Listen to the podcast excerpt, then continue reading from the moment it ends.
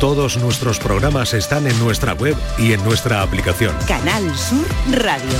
La radio de Andalucía. El pelotazo de Canal Sur Radio con Antonio Caamaño.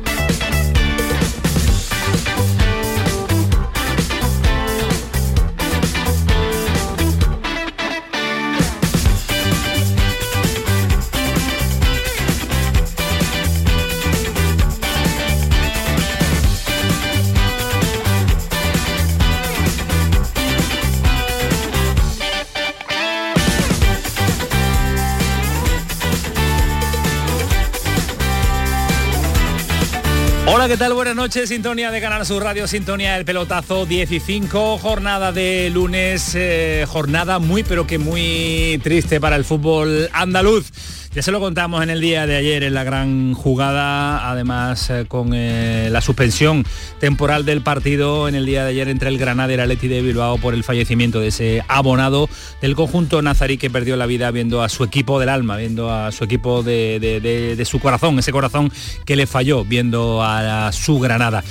Pero el fútbol es el fútbol y la vida sigue y el fútbol no entiende de fallecimientos ni entiende mm, de nada. Para mí está perdiendo la sensibilidad eh, este mundo del eh, fútbol porque no ha sido enterrado nuestro queridísimo Antonio y ya está jugando de nuevo su Granada. A un Granada al que le está dando la fuerza que no tenía ayer y a un Granada que no la ha tenido en la primera parte pero que en el inicio de la segunda eh, ese abonado que lo será eterno donde esté mm, le ha dado la fuerza para lograr el empate uno, porque tenemos fútbol en directo y de momento los dos partidos que se están disputando en la jornada de lunes, el Rayo Vallecano empata a cero con el Celta de Vigo y el Granada ha conseguido igualar ese gol inicial en el partido de ayer domingo en el minuto 6 después del error del guardameta del conjunto nazarí que ponía el 0-1 para el Atleti de Bilbao. Gol en propia puerta de Ruiz de Galarreta ha supuesto el empate a uno del conjunto del cacique Medina. Estamos en el minuto 65.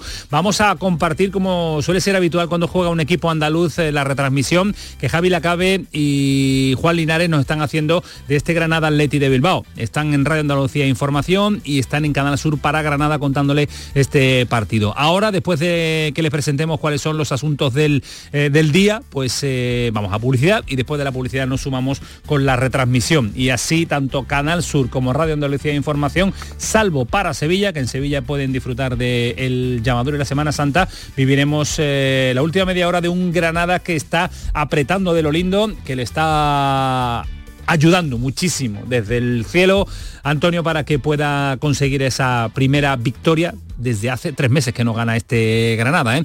desde hace más de 90 días que nos suma tres puntos el conjunto nazarí. Pero la jornada nos deja también eh, jornada europea, porque ya lo saben, mañana, martes y miércoles, la última jornada de la Liga de Campeones en esta fase de grupos y el Sevilla que se juega la posibilidad de ser tercero. El Sevilla ya no tiene opción de continuar en la máxima competición europea, pero sí tiene la posibilidad de quedar como tercero y, e ir directamente a su competición fetiche como es la Europa League. ¿Qué tiene que hacer mañana? Ganar tiene que ganar al Lens para quedar tercero en ese grupo mm, del Sevilla y acceder directamente a los 16 de final de la Europa League. Pero ese partido viene marcado por la prohibición del gobierno francés de que los aficionados españoles, los hinchas españoles entren en el, territorio galo.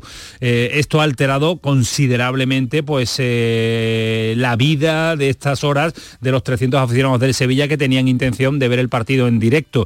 Ahora vamos a estar allí con Manolo Martín, con Ismael Medina y también con aficionados que están ante la duda de lo que hacer en el día de mañana. Están en la periferia, están en el entorno de Lens porque no pueden acceder ni tan siquiera con distintivos del Sevilla a la ciudad porque incluso pueden ser eh, detenidos. Eso dice la normativa que después vamos a, analizar en profundidad y vamos a hablar con algunos de ellos que sí, que sí están viajando, que sí están allí, pero que de momento vamos a ver cómo viven estas horas tan eh, intensas. Eh, incluso el máximo responsable responsable del, del banquillo del, del Sevilla como Diego Alonso, que se la juega mañana, se la está jugando en las últimas ah, jornadas, pero se la juega mañana no, no entiende lo de los aficionados del Sevilla y lo califica como insólito. Realmente estamos muy preocupados, ¿eh? consternados por, por, lo que le ha pasado, el club se está movilizando, recurriendo, es algo que para nosotros es sumamente importante que puedan estar aquí, nos parece realmente insólito que se haya tomado esa medida, ojalá que, que, con todo lo que está generando el club y moviendo y recurriendo, eh, los aficionados puedan estar aquí. ¿eh? sin duda para nosotros es motivante poder jugar con nuestra gente, sean 100, 200, 300 o 30 mil. ¿eh? El, tener siempre a nuestra gente cerca es importante y, es, un, es, un, motivo más ¿eh? de, motivación para mañana, para nosotros, de, de saber lo que está sucediendo y poder dedicarle triunfo. Eh, cierto, mm, aunque sea uno, sean 20.000, tienen el derecho de poder acudir a un partido que el gobierno francés ha determinado que no se accede a, a Lens. Ahora nos explican los enviados especiales, nuestro enviado especial Manolo Martín y su acompañante eterno, como Manolo, como Ismael Medina, cuál es la situación y cuál es el sentir de la afición del Sevilla que van a poder también escuchar en este programa del pelotazo. Eh, pero insisto que tenemos fútbol en directo y que ahora vamos a estar eh, con los dos partidos, con uno sobre todo en el que juega un equipo andaluz e iremos acompañando también con el marcador de ese Rayo Celta con empate a cero.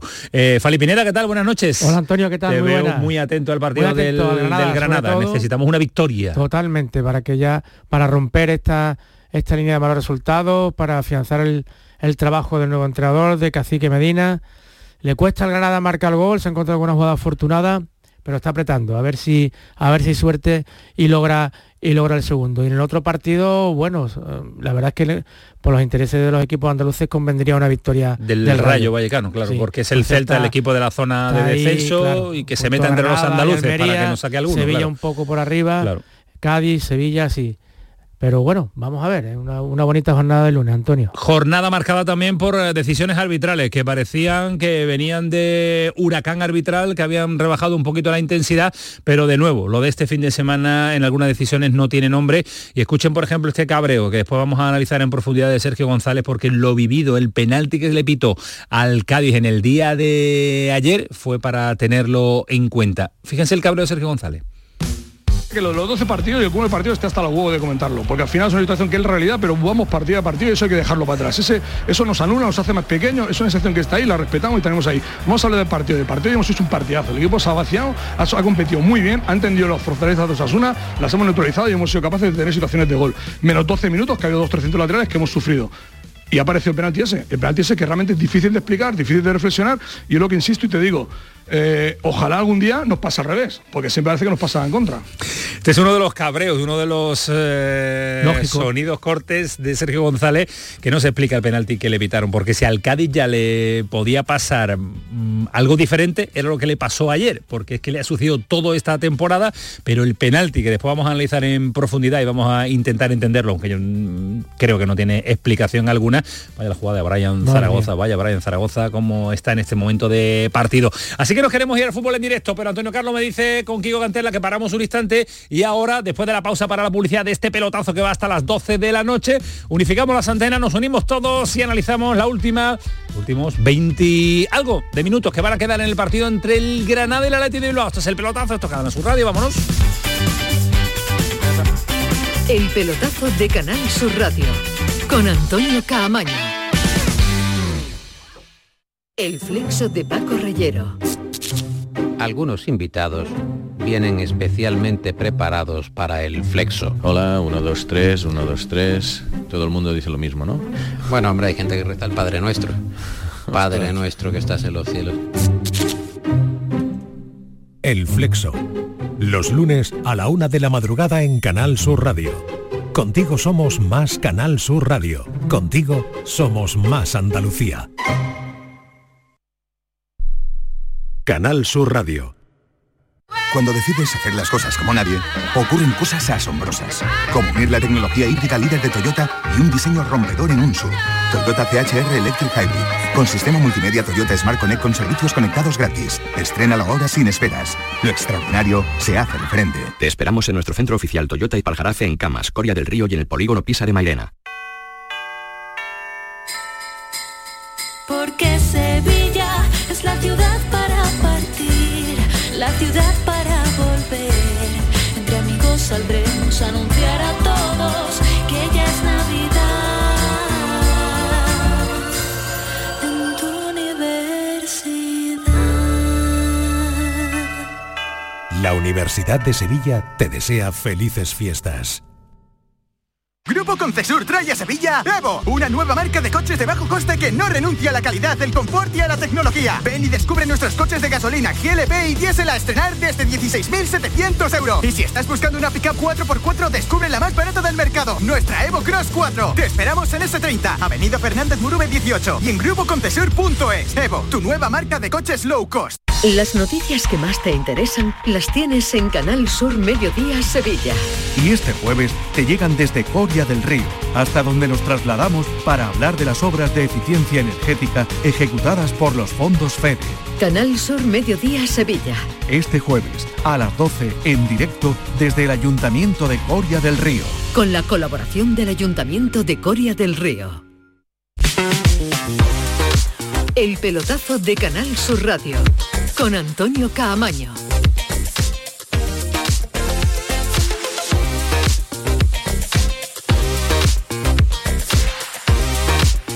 Diez y cuarto de la noche, 73 minutos y medio. Valverde preocupado porque el Atleti de Bilbao ha tenido opciones de llevarse el partido de la primera parte y ahora se le está complicando. La retransmisión en directo de este encuentro aplazado de la jornada ayer la está haciendo Javi Lacabe y lo estamos escuchando ya de fondo y si me dice Antonio Carlos que lo puedo saludar, lo saludo ya y nos quedamos con él. Llega, llega el momento, llega el momento. ¡Hola Javi! Llega el momento con el pelotazo Radio Fusión. Qué grande mi Radio Javi. Fusión. Compañeros del pelotazo, buenas noches. Muy buenas noches. ¿Qué has Granada? ¿Qué Hombre, claro. Estaba yo como loco por irme allí para, para que nos cuentes ya para RAI, para Radio Andalucía Información, para Canal Sur Radio, está- como tú dices, la radio fusión que hacemos, eh, la victoria del Granada, que está pasando por mira, sus mejores momentos. Pero me- no, no me asustes, ¿eh? Le cuento a los oyentes. Venga, si te digo que ha marcado un golazo Ruiz de Galarreta, ¿qué me dice? Que Qué mal, ¿no? Muy mal. Pues el problema es que ha metido un golazo en su propia portería antológico.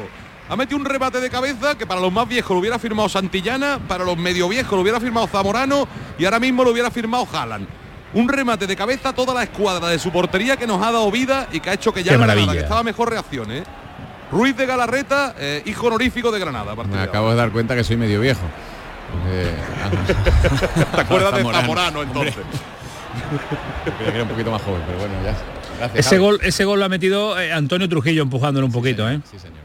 Eh, eh, Javi, ¿tú a, quién- ¿tú a quién tienes por ahí? Como hacemos radiofusión, eh, presentamos a los dos estudios y nos unimos, ¿no? ¿Tú a quién tienes? Aquí tengo por ahí, te lo digo de verdad, ver, te lo digo. dímelo, no, tú Ah, tienes- bueno, bueno. tú tienes Juan- Eh, conmigo Juan, Juan. Carlos Vara, te, te iba a decir que tenía a mi hijo por aquí cerca. Juan Carlos Vara, Juan Carlos Kiko Vara. Canterla, mira Vale, qué alineación, ¿eh? vale. Juan Carlos Vara, Kiko Canterla, Juan Linares, Antonio Callejón. Ah, una maravilla Bueno, para pues- contar la victoria del Granada. A ver qué Pues mira, vale, pues yo igualamelo. Yo igual- tengo, empátame. yo tengo la otra mitad de, de Kiko Canterla. No, tengo, mía, no, no, no, mía. he tengo Antonio. Carlos Santana. Vale, ¿Te vale? Bien. vale. Vale. Y tengo a Fali Pineda. Vale, venga, vale, vale. Así que Fali, Fali Pineda queda saludado ya. Aquí está Muy Fali. bien, muy buenas noches. Buenas noches, Fali. Buenas Vamos, noches, Antonio Javi, Carlos. Pero, y ya está, ya no tiene más equipo. Bueno, tengo a Ismael Medina en Lens y tengo a Alejandro Rodríguez que está viniendo hacia aquí porque está contando el dinero de John Ran. Que como está la cosa, no, no me detendrán a Ismael Medina en Lens, ¿no? Sabrán que es periodista, no me lo vayan a detener a mi querido Ismael Medina por Lens. No, yo creo que no, yo creo que no. En un ratito está enchufado. Yo creo que está viendo. has hablado con él, está bien, ¿no? Yo creo que está viendo el Granada, sí, está Manolo Martín Ismael Medina bien. Mira, viene el Callejón aquí que, que quiere compañía. Viene, viene el Callejón que se ha cambiado de estudio. Aquí está ya también en el estudio del pelotazo.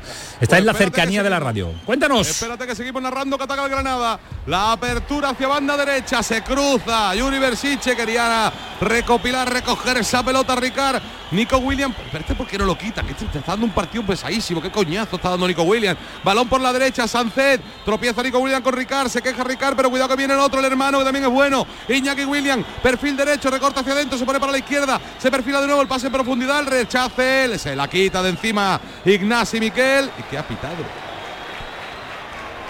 Ha pitado y ha- le va a sacar tarjeta amarilla precisamente al menor de los Williams por ese manotazo en el rostro, creo que era Ricard.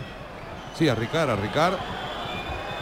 Se hace el gesto de, que no lo ve, creo yo, o no sé qué, de qué, se está, qué explicación le está dando Nico Williams. Ahí vamos a ver la imagen repetida, se marchaba, chocan los dos, pues sí, pues le suelta un tantarantán eh, Nico Williams a...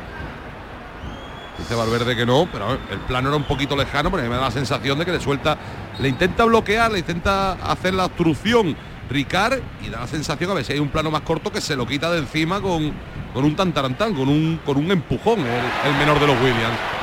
Bueno, 32, nos queda tiempo todavía para pelear por la victoria. Bueno, anunciamos los cambios hace un rato y se lo está pensando mejor. Balón ahora de Ricard, línea de fondo para Ricard, va a poner el centro Ricard, así llegó el primero, frontal del área, el control es largo de Uzuri, sigue la pelota. Boyé, el remate de Boyé a las manos. A las manos pedían mano, pero no muy convencido. Qué pena ese control de Uzuni, porque si la para bien, era una ocasión clarísima para el Granada. Y creo que preparan cambios, Juan. Bueno, de momento no se van a Sí. producir, ¿o sí? ¿No? Ahora sí, los dos Sí, sí, se van a producir los cambios. Se va a retirar Gonzalo Villar, Callejón, va a ¿no? entrar Petrovic. Y Boyé creo que va a ser el otro porque es el que está cogiendo y entra Callejón. Sí, muy desacertado hoy Lucas Boyé, eh, trabajo más Muy sucio. Sí, siempre, sí, eso sí, eso es in- indudable. Eso es es innegable. Y Gonzalo Villar, pues más cansado, no es un jugador ya para estos minutos, eh, sobre todo de tanta ida y vuelta. Eh, Callejón, pese a la edad que tiene, eh, ti- tiene una buena aceleración y yo creo que la presión puede, puede ayudar. Jugador que contaba, que contaba menos para Paco López, ¿eh? Empezó a contar muy poco. poquito. sí. No, no estaba, no está bien, la verdad que no está bien. El año pasado fue importantísimo y este año ha perdido protagonismo. También hace doble cambio en la fila del Atleti, se retira Ruiz de Galarreta, va a entrar Ander Herrera y entra también, eh, vamos a ver, Berenguer. si veo desde aquí el dorsal, Berenguer, sí. con el 7 y Berenguer, Ander Herrera. efectivamente. Berenguer y y Ander Herrera. Tú querías un William fuera, ¿no, Javi? Pues tienes uno por lo menos, ¿no? Quería los dos, pero... Ya, ya si saca el otro encantado. grande, ¿no? ya si saca el otro encantado. Oye, por cierto, de tanto equipo que tenemos no tenemos hoy árbitro. ¿Quién se pide lo de árbitro? Porque Eh, ha Fali, un par de- Fali que viene calentito, Fali que viene calentito. Yo tengo una teoría, Javi, de lo que está pasando. que Hay que tirarle el bar a la cabeza más de uno. La, la- la teoría no la va a explicar después cuando termine el partido, nos va, nos va a explicar la teoría porque es, es la teoría de Fali que es dura, ¿eh? es dura. En nueva sección del programa, la teoría de Fali. teoría de Fali. teoría de La Fali. teoría de Fali. De las dos manecillas esas que hemos visto, yo como con las manos ya me lo creo todo, mm, no eran suficientes. No, dos supuestas manos como hemos visto en el área del Atleti, ¿no? No sé si habéis, habéis fijado que había dos. No, yo, yo creo que no, que eso no. Bueno, bueno, bueno, ya no me Cuidado, extrañaría. remate fuera, perdona, Fali. El remate de Ander Herrera, ya sería mala leche que no marcara de cabeza Ander Herrera. Desde el punto de penalti la mandó fuera el ex del Paris Saint Germain y de la y del Zaragoza por Solo, pero poco. ¿cómo puede haber La 20 defensa, metros claro, entre un central y otro? Hay tres metros de diferencia entre un central y otro y Ander Herrera, como dice Javi Lacabe, que mide metro sesenta, no mide más solito para el remate. Yo no lo entiendo. Y a punto está de sorprender, gol, ¿eh? Sí, sí, muy poquito, por muy poquito. Hablaba de lo de las manos, Fali. No, no me han parecido le- las jugadas en el área del Atleti mano. eh, pero como están las cosas, como están las cosas, tampoco uno se atreve a hablar de forma definitiva. El balón de el Atlético Club de Bilbao, el pase en profundidad por la derecha para Nico Williams, que ahora ocupa ese perfil, se le escapa el control. Es verdad que Nico nos dio la brasa mucho en la primera parte, pero en la segunda está más desacertado. Bueno, no lo quiero decir muy alto, pero ya en el tercero cuarto control, regate que se le va. Mira, ahora vemos la imagen repetida de la obstrucción antes y sí, no le llega a dar La en la patadita, cara. ¿no? No, pero le deja una no. patadita, ¿no? Sí, patadita, me ha parecido más con el brazo Sí, derecho sí, en el hombro, algo lo, así. lo tira así al suelo. Pero bueno, vio la amarilla, yo creo que tampoco era para, para mucho más. Señor colegiado, Fali Pinedo, ¿hubiera sacado usted roja en esa acción? No, no, ni mucho menos.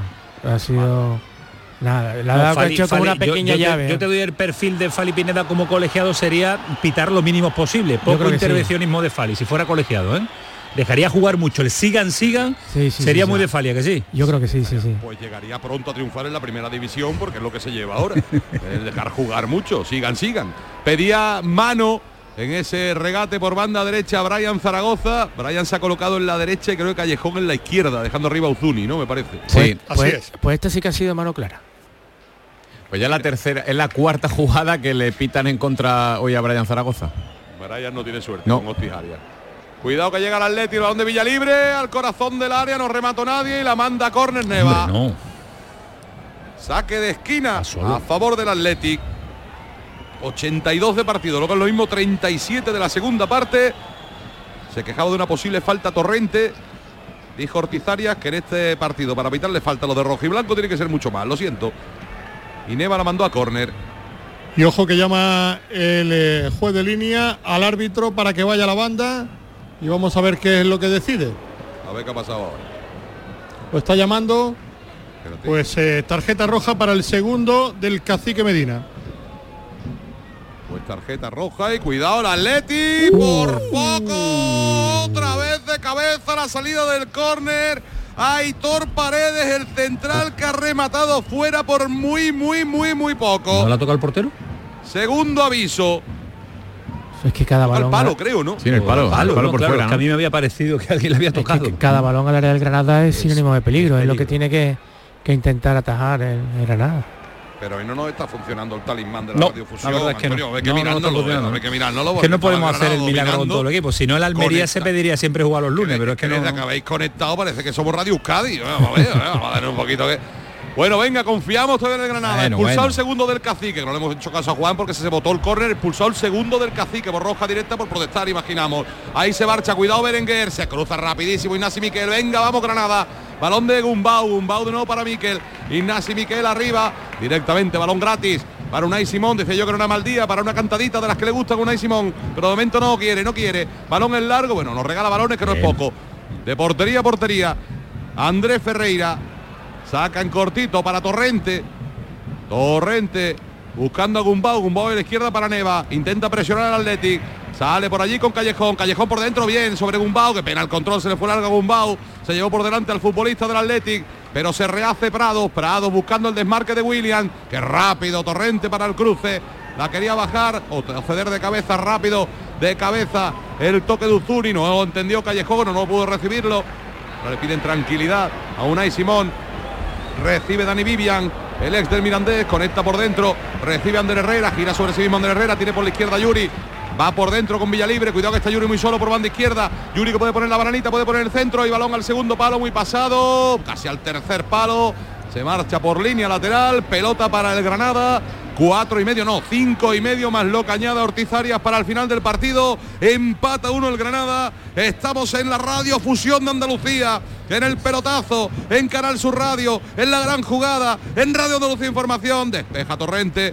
la quiere pelear Callejón, ahí está presionando a Leque, decide jugar atrás para el portero Leque, venga Unai la cantadita, no será por no pedirla, despeja Unai, la va a saltar en medio campo, bien colocado Sergio Ruiz, retoma el control para el Athletic Club de Bilbao Prados, Prados para Berenguer, Berenguer por banda izquierda, por el centro, segundo palo, despeja bien, Bien Neva ante Nico Williams, Nico Williams sobre Ander Herrera, le devuelve a Nico, por el centro Nico, la rebota en la cabeza de Callejón, balón en la frontal del área, recupera bien el Granada, sigue el peligro, sigue la pelota en la frontal para Ander Herrera, la despeja la zaga, pero vuelve a la frontal para Beñas Prados, Prados para Berenguer, piquito del área, zona izquierda de ataque, conduciendo con la derecha, le va a doblar Yuri otra vez, balón para Yuri, nuevo centro de Yuri, rebota en Ricard, banda. Bien.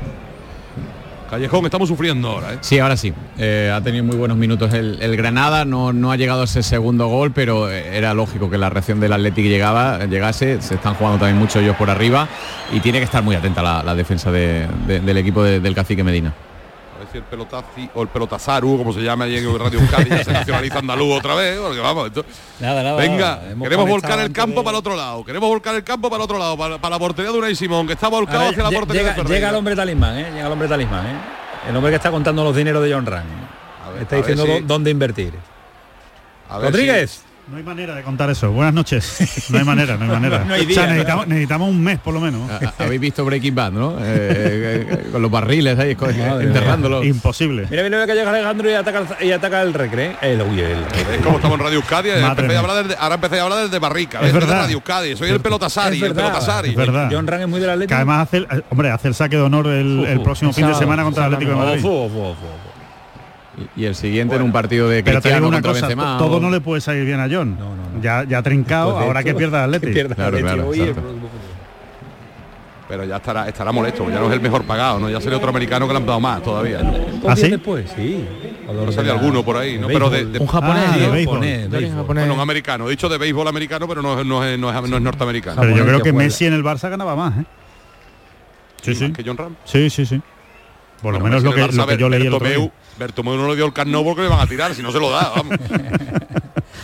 bueno, entra, hay cambio, eh, Juan, en el Atlético Club de Bilbao. Pues sí, se ha retirado Prado y ha entrado en su lugar Nolas Coin.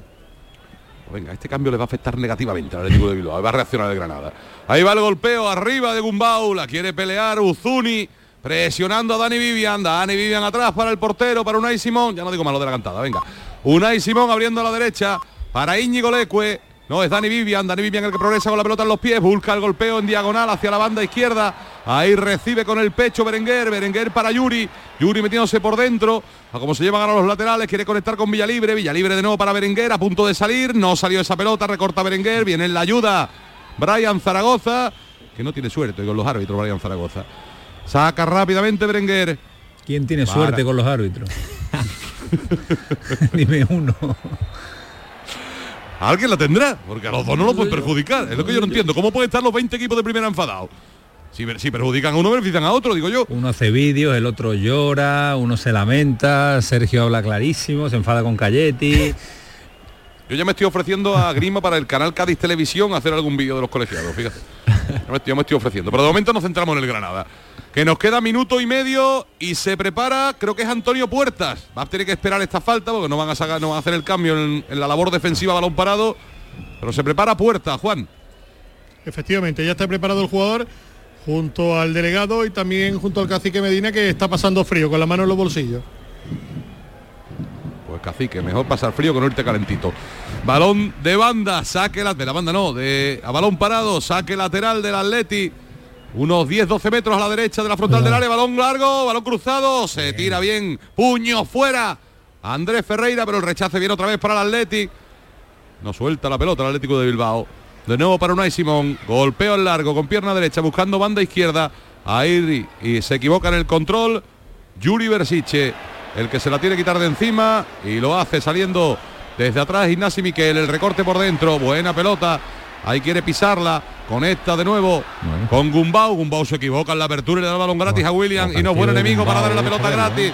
Cuidado el recorte, bien, la recuperación en medio campo del Granada. Ahí quiere salir a la contra. La pide por la derecha Brian. Dásela a Brian, que es el bueno. Ahí está Brian. Brian contra el mundo. Quiere encarar. Vaya entrada. Vaya Oh. entrada. Yo creo que como mínimo amarilla. Es que yo tengo la sensación Sí, de que no puede que- llegar al balón. es justo así si le saca la amarilla, efectivamente. Ahí va. Yuri, Yuri no hace prisionero. ¿eh? No hace Amarilla prisionero, Yuri. Anaranjada porque el Así se balón. lo queda. El balón el estaba banquillo ya. se pedía que era la segunda de William.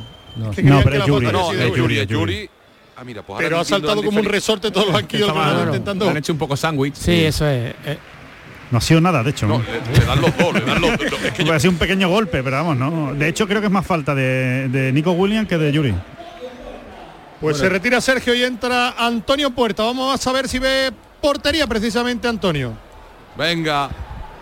Tiempo añadido lo tenemos por ahí. Y, eh, ca- y por aquí. cambio valiente, ¿eh? Porque No, entra, cuatro minutos. entra puertas eh, atacante por un pivote defensivo. Pues venga, menos de tres y medio para soñar. Falta a favor del Granada. La quiere colgar Gumbau. Seis hombres, como cinco metros que es donde pone la línea Atlético de Bilbao. Ahí van al remate. Gumbau que la mete al área. Segundo palo. Balón suelto. Fuera. No consiguió conectar bien con la pelota Ignasi Miquel. La ha tenido el Granada. Pero nos quedan algo menos de tres minutos para seguir soñando. Es que no llegan no conectar ni bien ni mal. Es que no conecta. Qué buena falta. Sí. El balón lo pone con música, ¿eh? Es que yo creo que no toca a nadie. Ni Sí. en defensa no las No le da tiempo a llegar Miquel a, a. Ignasi Miquel. Pero qué maravilla de balón ha puesto el futbolista del Granada, el golpeo. Saca de puerta. Hay tensión en el campo, ¿eh? Que hay hasta silencio ¿eh? en algunos compases del partido. Pues venga, La queremos, tensión, la tensión. queremos que salte la grada de los Cármenes en estos dos minutos y medio que quedan todavía. Balón de Paredes, se la quita de encima Paredes, conecta arriba con Berenguer, Berenguer con Olascoaín, Olascoaín con Ander Herrera, Ander Herrera, Vivian, Vivian se mete ya, campo ofensivo del Atlético, lo que es lo mismo, defensivo del Granada, balón por la derecha, Leecue, Leecue para Vivian, Vivian, Vivian con Paredes, va arriba la presión el Granada, por la izquierda Yuri, Yuri conecta en cortito con Berenguer. Berenguer quiere encarar a pierna cambiada, como siempre. Van de izquierda a pierna derecha. Ahí va el contra dos futbolistas del Granada en defensa. La quiere colgar. No, la pone en la frontal del área para Ander Herrera. Ander Herrera a la derecha. Sobre Lecue. Lecue más a la derecha para Nico Williams. Nico Williams con la atenta mirada de Neva. De nuevo la pelota para Lecue. 92 casi medio, es decir, nos queda un minuto y medio de partido. Recibe Nico Williams de nuevo, va a haber una contra del Granada. Vamos a tener una del Granada, pero de momento ataca el Atleti. Balón al primer palo, despeja bien colocado Torrente, pero le viene o está el Granada muy metido atrás ahora y es saque de banda para el Athletic. Menos de un minuto y medio para el final. Se lo contamos en el pelotazo y en la gran jugada Radio Fusión Andalucía. Empate uno entre Granada y Atlético Club de Bilbao. Oye, lo que, no te- lo que tengo olvidado y momento para acordarme de cómo va el Rayo Celta. ¿Lo tenéis por ahí? 0-0. 0-0 todavía. Pues eh, el Celta se colocaría con 10 y el Granada con 8. Pero todavía hay tiempo para que se mueva esto. Un minutito de partido. La tiene Brian Zaragoza. Tiene el desmarque por delante de Neva. Sigue Brian Zaragoza. Quiere forzar. Consigue solo el saque de banda. Menos de un minuto ya para el final del partido. Sigue el empate a uno. Saca de banda el Granada. Zona izquierda. Según ataca el conjunto que dirige Alexander el Cacique Medina, el uruguayo. Balón ahora en largo. Buscando el desmarque de puertas. Toda la ventaja. Como la de Escocer o la Ascuaín. Muy estático ahora mismo ya el, el Athletic, le cuesta mucho trabajo al Granada encontrar un hueco. La saca jugada. Que el portero me Ferreira está para poniendo cada día Gumbau. más nervioso. Gumbau para, para la banda izquierda con Torrente. Venga, que puede ser la última.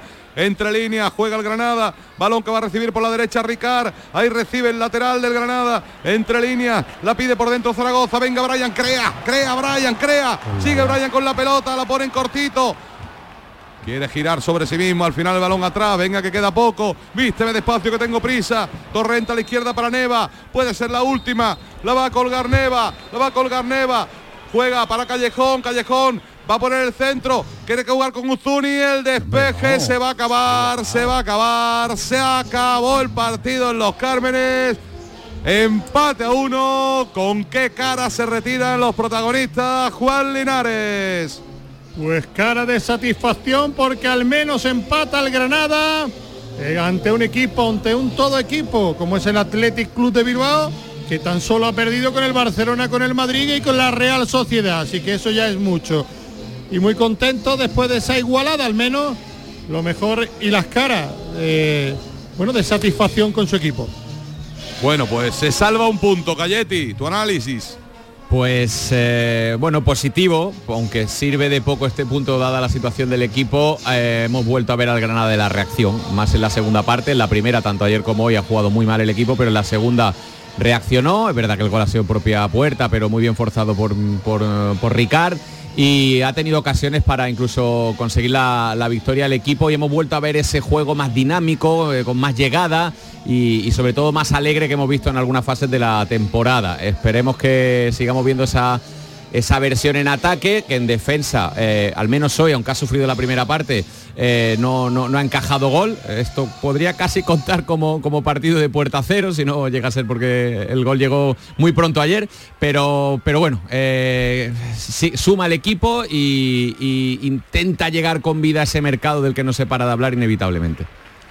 Bueno, pues Camaño, te Dime. quedas tú con los trastos, empate entre el Granada y el Atlético de Bilbao. Yo veo satisfacción, no sé cómo Sí. lo tomáis vosotros, veo satisfacción. Hemos tenido muy buenos minutos en la segunda parte.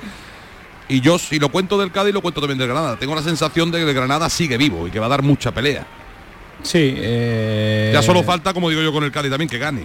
que y como dirán el Almería, que ganen. Lo que me empieza a preocupar es mirar la clasificación y ver a Sevilla, Cádiz, Granada y Almería, Granada y Almería en una situación eh, mucho más complicada, pero y a la espera de que termine el Celta de Vigo, le quedan 10 minutos, empate a cero, nos interesaría una victoria del Rayo Vallecano para que el Celta, pero eh, Juan Linares, el aplauso final para Antonio Trujillo, que ahora la televisión están dando esa imagen, ese asiento suyo, se mm, abonado que falleció en el día de ayer, que está recibiendo también el homenaje de despedida de los eh, jugadores y de la afición eh, nazarino.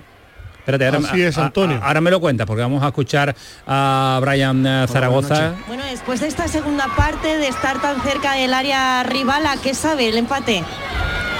Bueno, al final, bueno, es un punto, mejor un punto que, que no, no quedarte con nada tras la dinámica que, que llevamos arrastrando. Eh, la verdad que me quedo con la positividad del equipo, como el equipo se ha rearmado después de una situación un poco amarga, un poco lo que pasó ayer, que en paz descanse Antonio, y cómo ha sido todo estos días. El partido supuestamente no se iba a jugar hoy, ayer nos confirman por la noche que se juega hoy.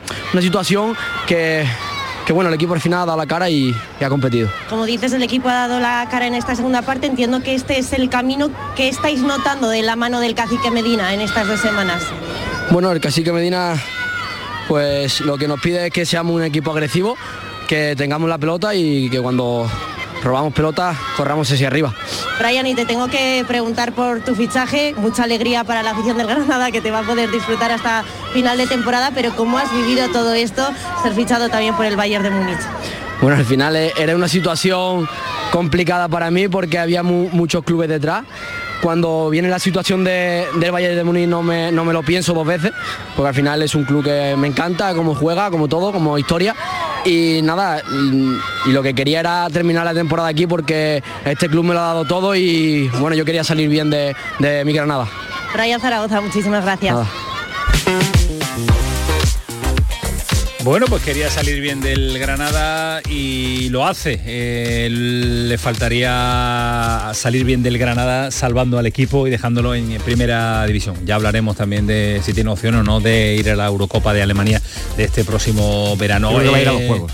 ¿A los Juegos Olímpicos? Yo creo que sí, a, los sí. Juegos irá, a la, Eurocopa, salvo que explote la segunda vuelta. Vamos a ver otra la, vez. la- la segunda vuelta que hace Brian Zaragoza con el, con el Granada. Juan Linares, eh, zona mixta, ¿te parece? Por si hubiera reacciones de jugadores y de entrenadores que pudiéramos escuchar en el pelotazo. A tu órdenes, Camayo. No, no ordenes nada. Venga. La zona vista ahora. esa extraordinaria del, del Granada.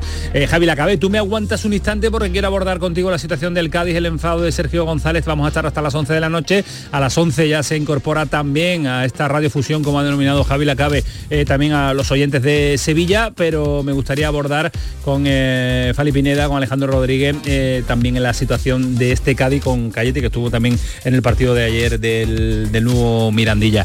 Eh, Fali, este Granada le vale el puntito, dada la situación del encuentro, de lo que sucedió en el día de ayer, la llegada del nuevo entrenador. Mm, No dejó mala sensación en el, en el Bernabéu, suma uno de los últimos seis y el Bueno, cacique Medina pues punto- a seguir trabajando. Un punto, un punto teniendo en cuenta la situación del Granada.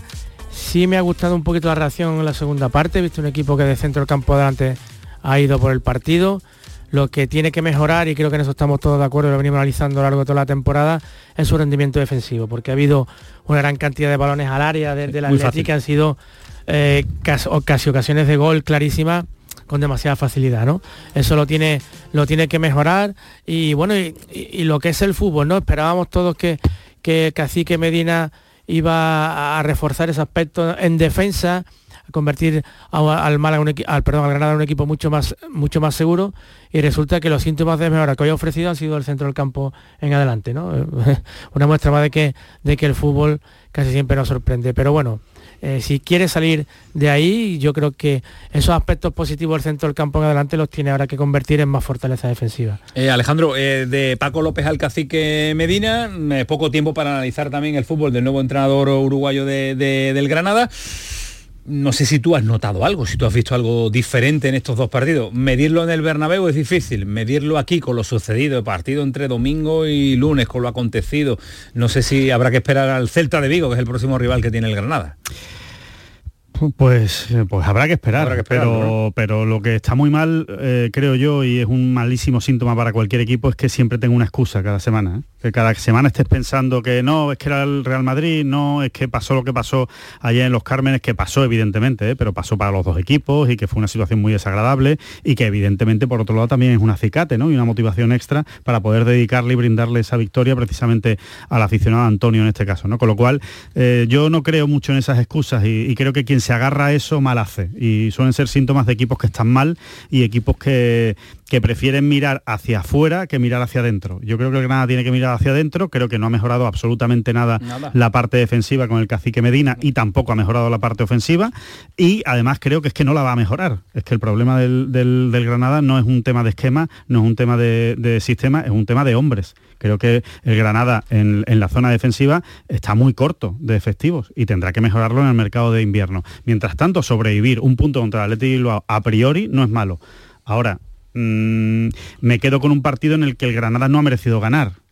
Y era el que más me- el que, el que más lo necesitaba. evidentemente frente al Athletic Bilbao. Y cuando tú no mereces ganar en casa cuando estás tan necesitado es que algo falla, ¿no? Así que creo que hay mucho margen de mejora y, espero que lo consiga y que lo encuentre el cacique Medina, que de momento creo que no, que no ha sido demasiado. De momento poco tiempo ha tenido. Lleva dos semanas tan solo al frente del Granada, pero es verdad que la mejora defensiva que necesita y que se espera de este Granada todavía no ha llegado. En el otro partido que se está disputando continúa el empate a cero entre el Rayo Vallecano y el Celta. La clasificación eh, determina que el Granada después de este partido solo tiene ocho puntos, el Almería con cuatro, eh, el Celta sumado el que tiene ahora de momento en este empate a cero ante el Rayo Vallecano sumaría 10 y es el Cádiz el que marca esa línea divisoria junto con el Sevilla con 13 puntos, Cádiz, Sevilla, Granada y Almería entre los cinco últimos equipos de la Liga Española tenemos a cuatro, tenemos a cuatro andaluces.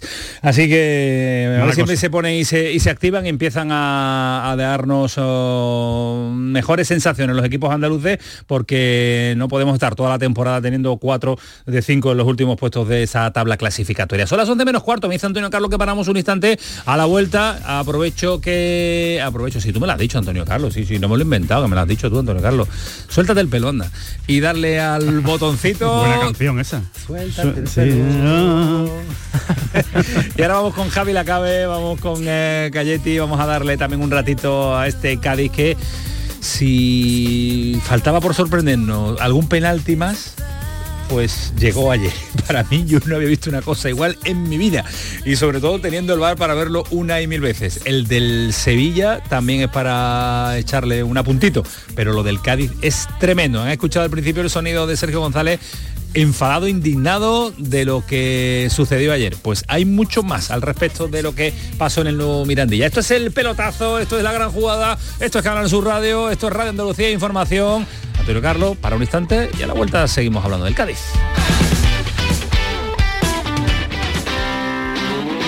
El pelotazo de Canal Sur Radio con Antonio Caamaño. La noche está llena de sorpresas, de gente brillante, de momentos inigualables, de espacios y ambientes fantásticos. Hola a todo el mundo, ¿qué tal? La noche de Canal Sur Radio con Rafa Cremades. De lunes a jueves, pasada la medianoche. Noche de risas y miedo, noche de viajes y aventuras sin movernos del club porque somos tus amigos y puedes contar con nosotros. Contigo somos más Canal Sur Radio. Contigo somos más Andalucía. has come. A ver esa foto, decid patata. ¡Hijolusa! En el supermercado, dale la vuelta al envase y encuentra nuestra marca para garantizarte una gran calidad en tu mesa. Patatas Hijolusa. Amamos las patatas. Empresa colaboradora del Plan 2030 de apoyo al deporte de base. La mañana de Andalucía con Jesús Vigorra te invita a descubrir este miércoles 13 de diciembre qué es la innovación docente. Un proyecto para potenciar la innovación surgida a iniciativa del profesorado de la Universidad Loyola, con la intención de crear una estrategia novedosa y atractiva para la formación práctica de los alumnos, muy real, tal y como demanda la sociedad. La mañana de Andalucía con Jesús Vigorra. Este miércoles 13 de diciembre, edición especial desde la Universidad Loyola Andalucía, con la colaboración de CaixaBank. Aquadeus, ahora más cerca de ti, procedente del manantial Sierra Nevada, un agua excepcional en sabor, de mineralización débil que nace en tu región. Aquadeus Sierra Nevada es ideal para hidratar a toda la familia y no olvides tirar tu botella al contenedor amarillo. Aquadeus, fuente de vida, ahora también en Andalucía. La mañana de Andalucía con Jesús Vigorra es actualidad, análisis, servicio público, entretenimiento y diversión. Hoy vamos a hablar, hemos hablado de la chispa antes, de la gente con chispa. Que ya se vamos a, a recapitular el minuto de oro de esta mañana y así lo compartimos La con usted. mañana de Andalucía con Jesús Vigorra. Os espero de lunes a viernes a las 6 de la mañana. Contigo somos más Canal Sur Radio. Contigo somos más Andalucía. El pelotazo de Canal Sur Radio con Antonio Caamaño.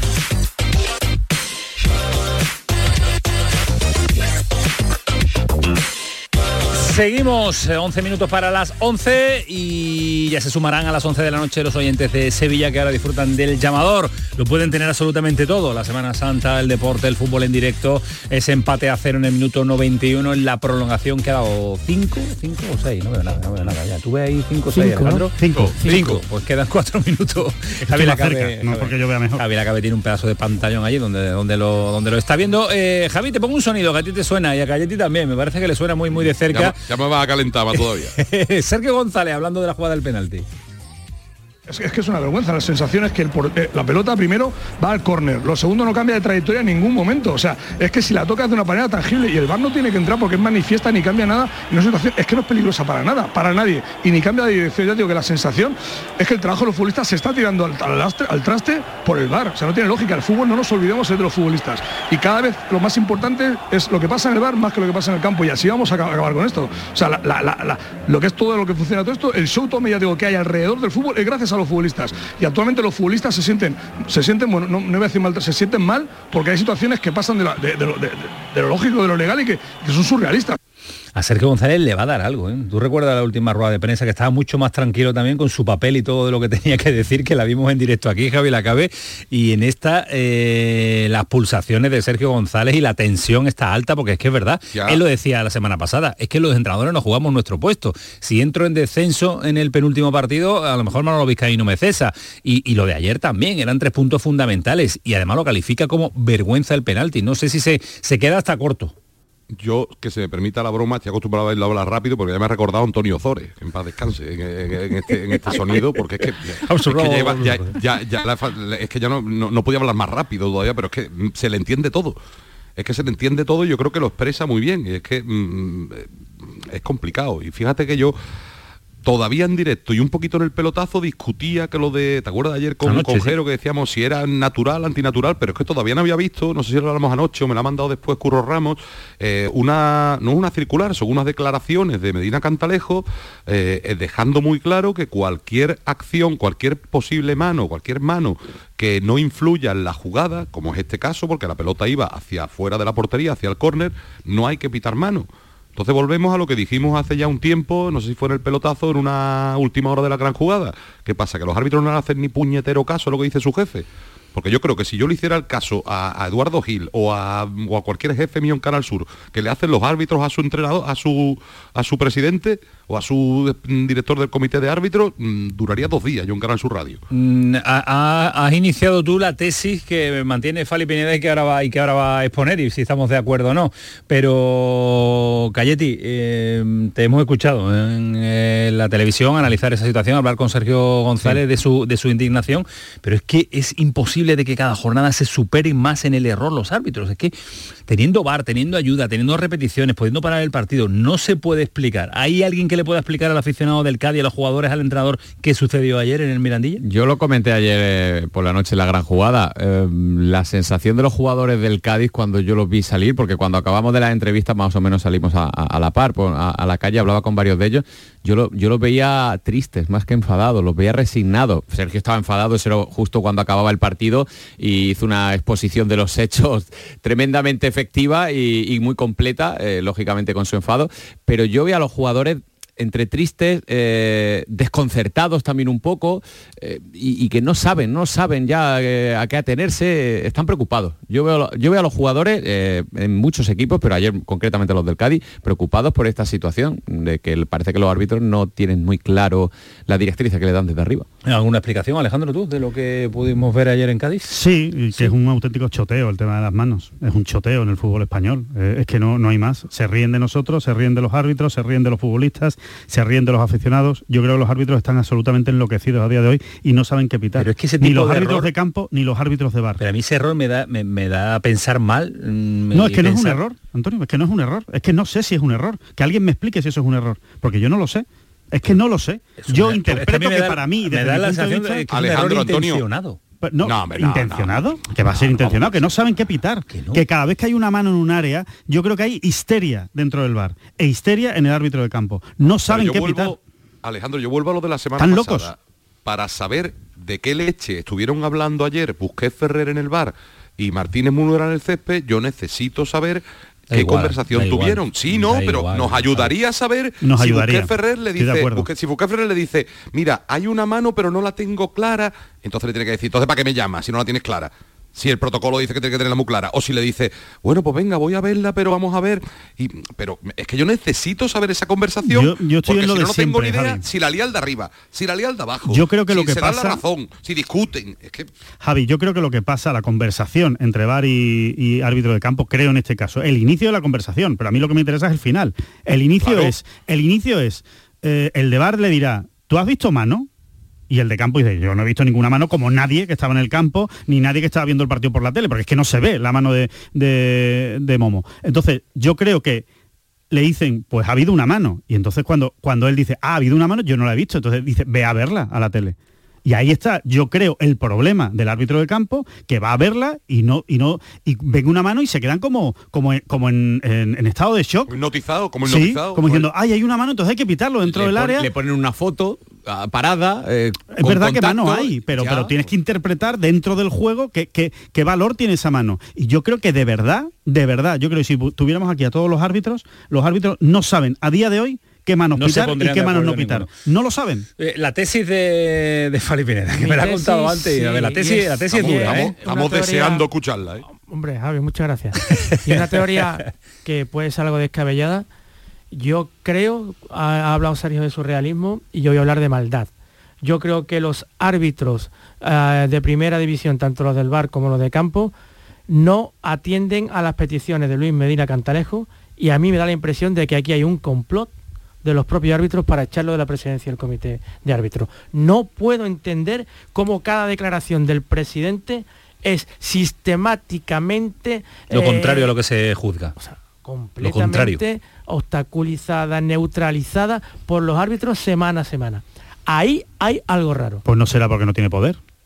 El jefe de los árbitros. Para poner o es, quitarlo. es tan fácil, Fali, como para decir, usted se ha equivocado dos meses sin pitar. Ya A verás mí, cómo, ya verás yo- cómo Pero eh, que, es siguen que sin se queda solo. Alejandro, es que se queda solo. Bueno, que acaba, ah, acaba- bueno, acaba pues- teniendo que volver a vestirse de corto él. No, pues tirad de los de segunda, tirad de los de segunda. Bueno, pues que lo si no tienen nivel, si no tienen nivel, usted los quita de en medio. Si no te hacen caso, tendrás que quitarlo no en medio. le hacen caso y yo creo que creo ¿eh? que hay que esto ya es un problema de fondo porque no es normal no es normal Le los están haciendo tienen- la cama, ¿no? sí yo creo que sí Yo creo que es bastante normal, ¿eh, Fali? Yo creo que está pasando, lleva, llevamos toda la temporada, la temporada pasada con las manos era Pero- exactamente lo de lo este año- pero a este nivel, Alejandro, este este, nivel, estas no, pero manos... esto, esto, esa, esa frase a este nivel, a mí me gustaría ir a la, A la a la radioteca, a la radioteca, o como se llame, a la fonoteca. Me gustaría ir porque estoy convencido, estoy convencido No, de que hace no. un año estábamos diciendo lo Yo mismo. creo que a no. este nivel, estoy- yo nunca he visto esta. es posible Yo no he visto estoy esta- con Alejandro, pero, pero hay un detalle. Se supone que el ser humano, que siempre decimos que es el que mm, el animal que dos veces con la misma piedra, se supone que aprende. Que con los años aprende. Y que a medida que vaya pasando el bar, también hemos dicho, y eso estará en la jurídica, que iremos acostumbrándonos, los árbitros se irán acostumbrando a la herramienta, la iremos mejorando, pero es que no mejora. no Como No mínimo está igual de mal. Como No. mínimo está igual de mal. Estoy de acuerdo, Javi. Claro, pero, pero- es que no saben qué hacer con las manos. No saben qué hacer con las manos. Pero, Pero si bueno, se ve pero- todas las pero semanas. si- Pero lo de ayer, si el pero presidente lo de ayer es que no hay que el hacer nada. presidente del comité Es de árbitros que no hay que dijo. Vale, que, que no lo saben. nada, las manos cuyo, que no tenían trascendencia en el juego Claro. no eran pitables los penaltitos se pitan estas manos se pitan es que, es que No, es pero que hay, no veces- hay otras veces, Fali, que no se pitan los penaltitos. Y hay veces Pero que otras tantas manos no se indicaciones da pitan. Medina, pero no- tantas indicaciones da Medina como para que los No eso Serán- serán tres o cuatro, ¿no?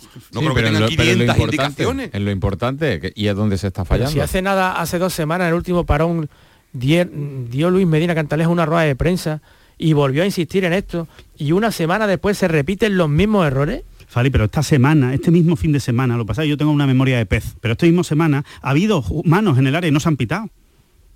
Si ese es el problema. Pero se ha Si- pitado una gravísima. Que, Vale, que sí, que se ha pitado una gravísima. que- gravísima. que- y se han pitado otras y, y otras no se han pitado. Que, que- que generan dudas y dice, ¿y esta por qué no las pita y esta sí? Yo de verdad creo que es que no saben qué pitar. Yo creo que no saben qué pitar. Y, y creo que Pero cada mano que en el área se convierte en un en una histeria arbitral. Una histeria Pero que arbitral. aparte de, las reun- aparte de las reuniones estas, no sé si son mensuales o trimestrales que hacen en que las concentraciones que hacen los colegiados, digo yo que entre semanas, igual que los periodistas, cualquiera de los trabajadores, nos reunimos todos, digo yo que los árbitros la harán también, se reunirán entre Deberían, semanas y les recordarán, seguro, ¿no? Seguro que sí. Pues de poco sirven, ¿no? ¿No? Que no lo echan cuenta. No le echan cuenta. Vamos a ver. Oye, le que- compro la, le compro la teoría para el local, el copyright. Toda tuya. La Ya, programación ya que no siempre a ser- tope. ya que no servís de talismán, por lo menos sirva ahí de copyright para el local. Bueno, el empatito del Granada no sumaba, bro. Como estaba el Pero, Granada. pero, te había llegado antes de la radiofusión, no te lo quiero apuntar tú ahora, vamos. Adiós la cabe. Hasta luego, Un buenas abrazo noches. fuerte, Galletti. Descansa, que lleva toda la retransmisión del partido. Un abrazo fuerte. Buen programa, mucho. un abrazo a. Hasta luego. Nos queda una horita todavía hasta las 12 de la noche. Esto es el pelotazo, esto es Canal Sur Radio. Prepárense para lo que viene. Desde Lens. Manolo Martín. Desde Lens. Ismael Medina. Desde los estudios centrales, Fali Pineda. Desde los estudios centrales, Alejandro Rodríguez. Lo increíble es que estén en Lens. Todo que, que lo hayan dejado Eso es lo que es el increíble. gobierno francés. Lo tenía que haber echado. Llegamos a las 11 de la noche, a esta hora nada, lo que hacemos es, pues nada, sumar a más gente, sumar a los oyentes del pelotazo también de Sevilla, que le vamos a decir que mañana a través de la aplicación pueden escuchar esta primera hora. ¿Quiere? No, no, no. Pues cuando volvamos, cuando volvamos, llamamos a, a la suerte.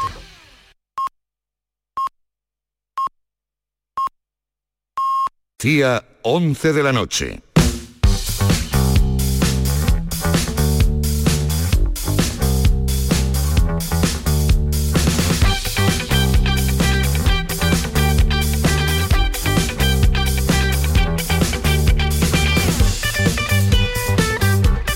Seguimos a las 11 de la noche, saludamos a los oyentes de Sevilla al que, a los que les recordamos que les hemos contado la segunda parte de ese empate a uno del Granada ante el Atleti de Bilbao en un partido que se suspendió en la jornada de ayer por el fallecimiento de Antonio Trujillo, un abonado del, del Granada que perdió la vida en el primer cuarto de hora de ese encuentro. Empate a uno, acaba de terminar también con otro empate el enfrentamiento entre el Rayo Vallecano y el Celta de Vigo.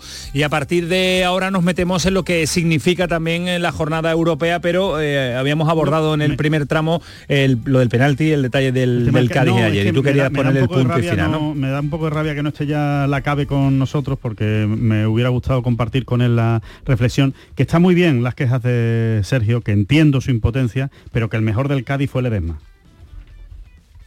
Que, lo, que se lo hagan mirar también. O sea que me gustaría también escuchar al entrenador del Cádiz decir, y hombre, el mejor de nuestros jugadores ha sido Ledesma. Pero es que a mí muchas veces cuando, cuando ponéis al portero de mejor parece que el portero no, no tiene por qué parar. Es que No, el portero tiene que parar. Bueno, ¿y qué? No, bueno, porque si pero es que los porteros no ganan, sabe- pero los porteros ganan partido, Alejandro. Correcto. Y, y eso y, y te, y te da una y te da una explicación de cómo ha sido el partido, ¿no?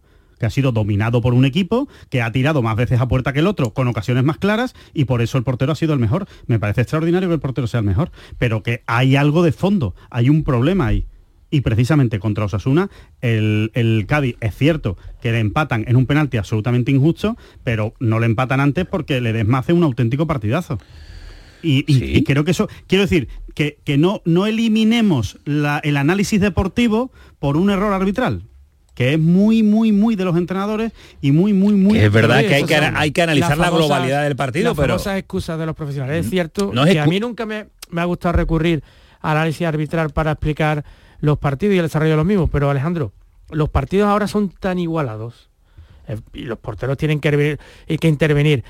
Hay tanto, tanta igualdad en los partidos que decisiones de este tipo acaban siendo realmente definitivas. Y un punto no es lo mismo que, que tres. Yo creo Obviamente. que lo tenía el Cádiz prácticamente hecho y que esa acción es decisiva en el desarrollo del partido.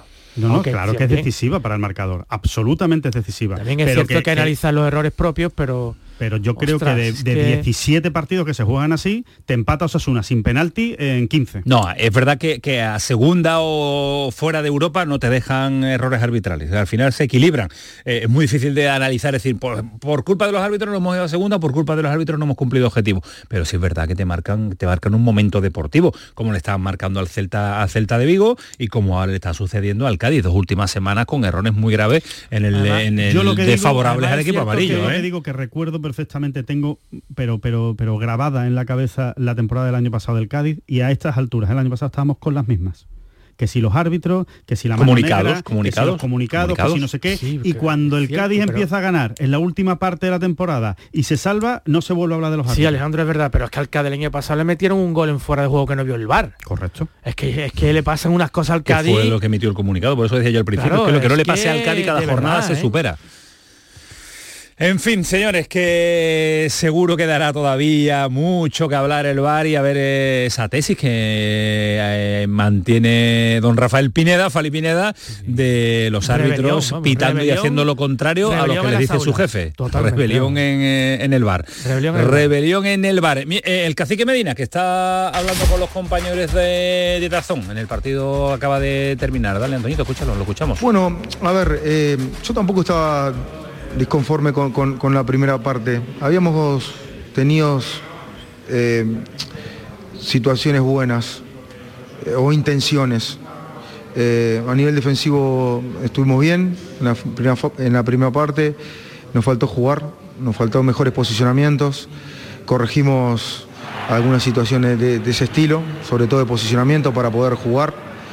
Y bueno, y, el equipo jugó todo el partido agresivo, intenso. Eh, creo que subimos dos escalones a lo, de, a lo mostrado de ayer de los primeros 17 minutos. Eh, me voy conforme, no con el resultado porque queríamos ganar, pero sí con el, con el rendimiento del equipo. Este es nuestro segundo partido y creo que muchas de las situaciones que hemos trabajado se vieron hoy en campo, ¿no? Miramos el calendario, vemos que viene el Celta, el Sevilla, el Cádiz después de lo visto y tal cual habla. Entiendo que cree que la victoria, que no se vive una victoria aquí desde el 26 de agosto, cada vez está más cerca.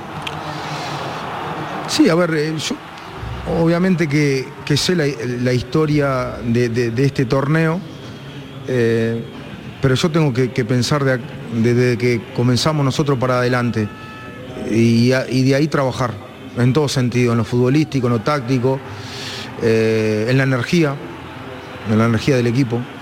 Yo creo que hoy se vio un equipo muy combativo, con mucha intensidad, con buenas intenciones de juego.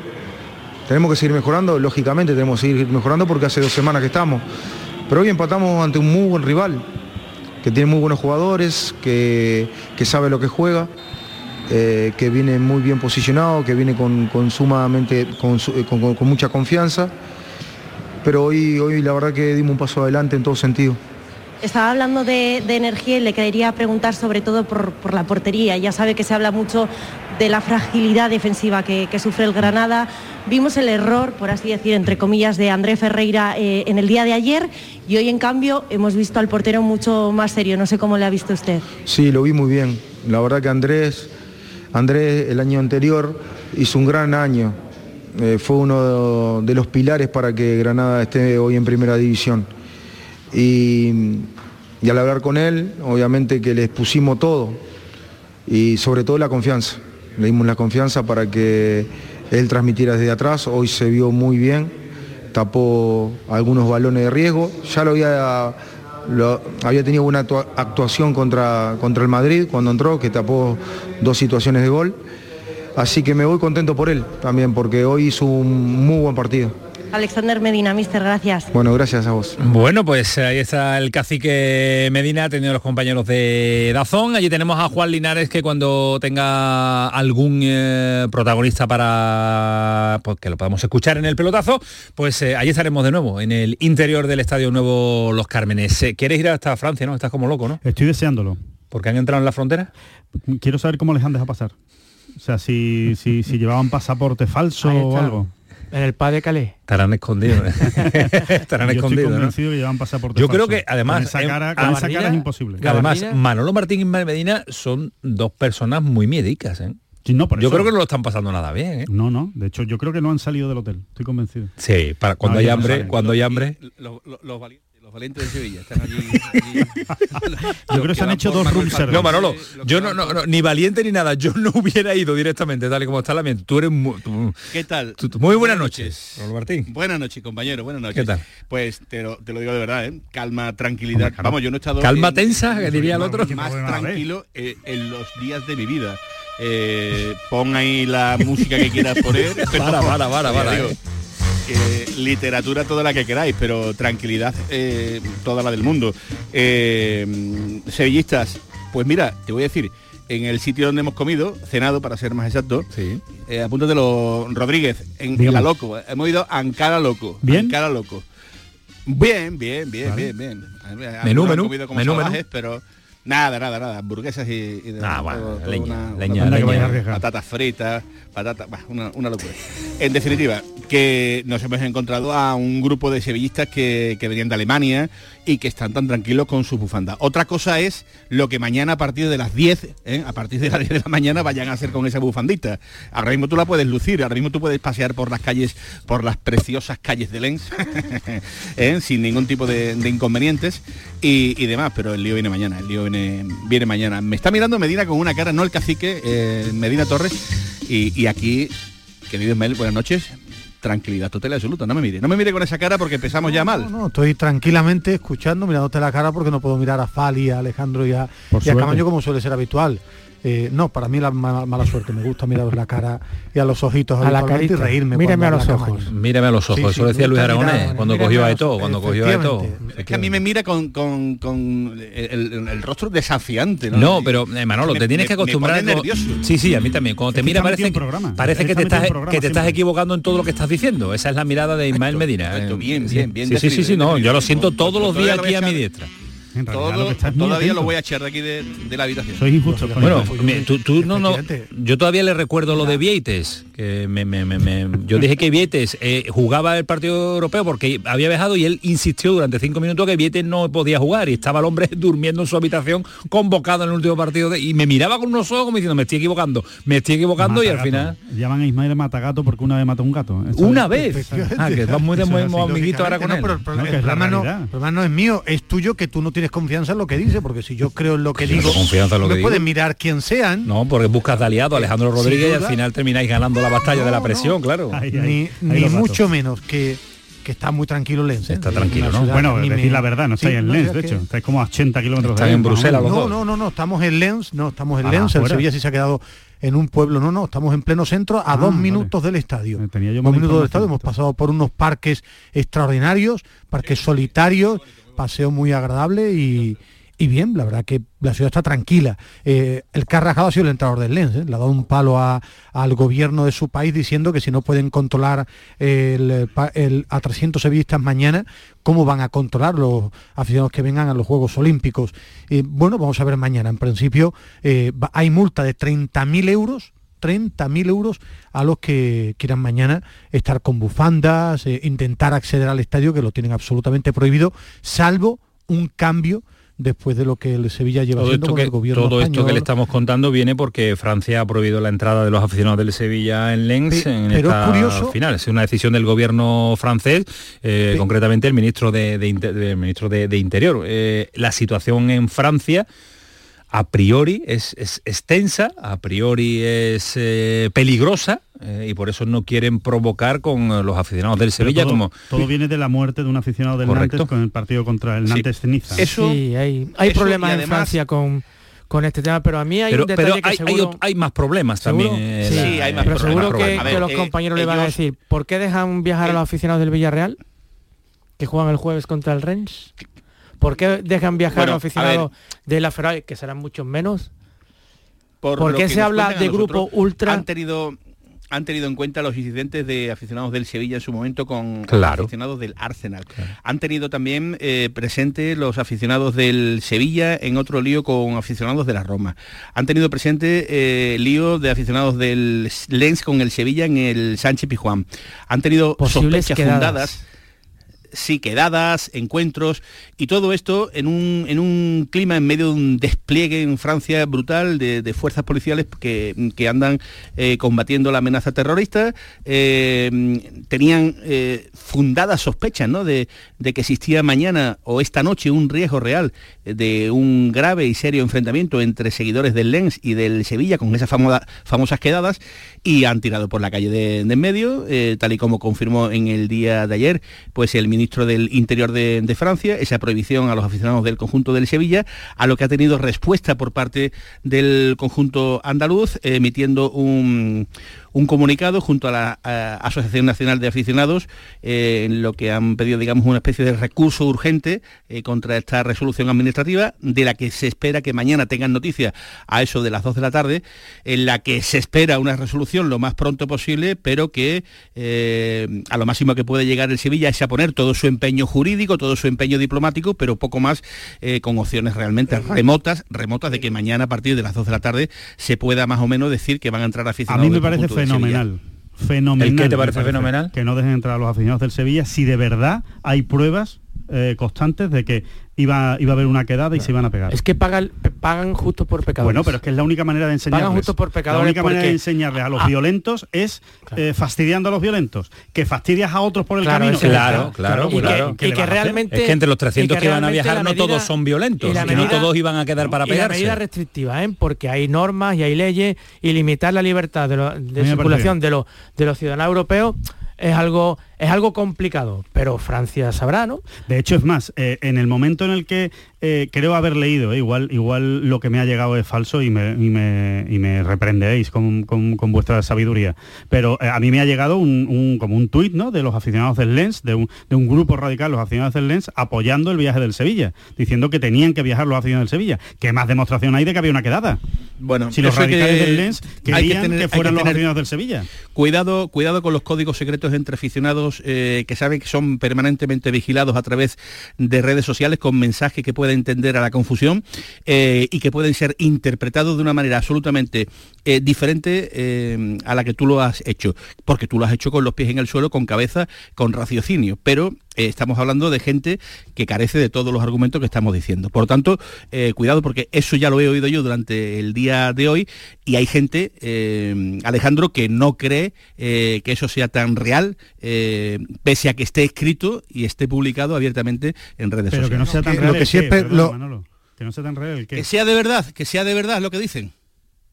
O sea, que, que, realmente quieran que vayan los aficionados del Sevilla o que no quieran. ¿Cómo es? Yo lo que estoy diciendo... Que quieren que vayan para el lío. Eso es lo que he dicho. acaba de decir Alejandro. Eso es lo que he dicho. madre mía, madre mía. Eso es lo que he dicho. Que precisamente ese mensaje a mí lo que me da que pensar es que habían quedado para darse.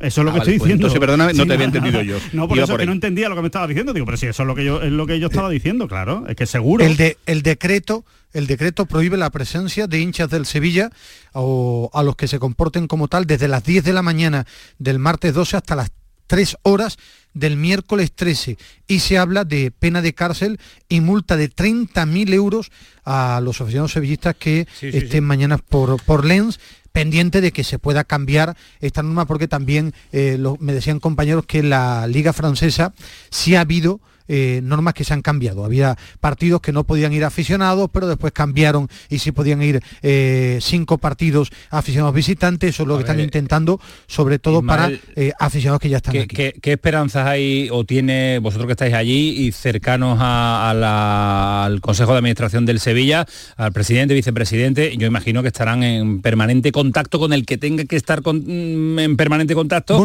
para intentar levantar la situación bueno, eh, eh, saben que es muy complicado y que eh, este, corre las horas en contra del Sevilla porque además se conoció en la tarde del domingo. Han hecho todo tipo de contactos, ¿no? Con el gobierno español, incluso con la, con la UEFA, no. Pero si es que en esto más que optimista es el que quiera agarrarse a que en Francia, si ha habido a última hora, levantaron esta prohibición y hubo aficionados visitantes que han visto a su equipo en la Liga Francesa y otros que no, eh, depende de lo que decida la última instancia. Es que nadie te puede dar seguridad absolutamente de nada. No, no, déjame decir que esta tarde, esta tarde contaban, aquí se está pendiente de lo que el Consejo de Estado eh, diga mañana, se supone que a mediodía. Eh, al parecer, esta misma a las 11 de la mañana, con lo cual se espera que a mitad de la mañana, 12, 1, 2 aproximadamente, pueda haber una resolución ya del, del caso. Lo que nos contaban a nosotros es que ese Consejo de Estado eh, ha tumbado ya cinco peticiones de otras prefecturas de Francia eh, que también, digamos, hacían la misma petición.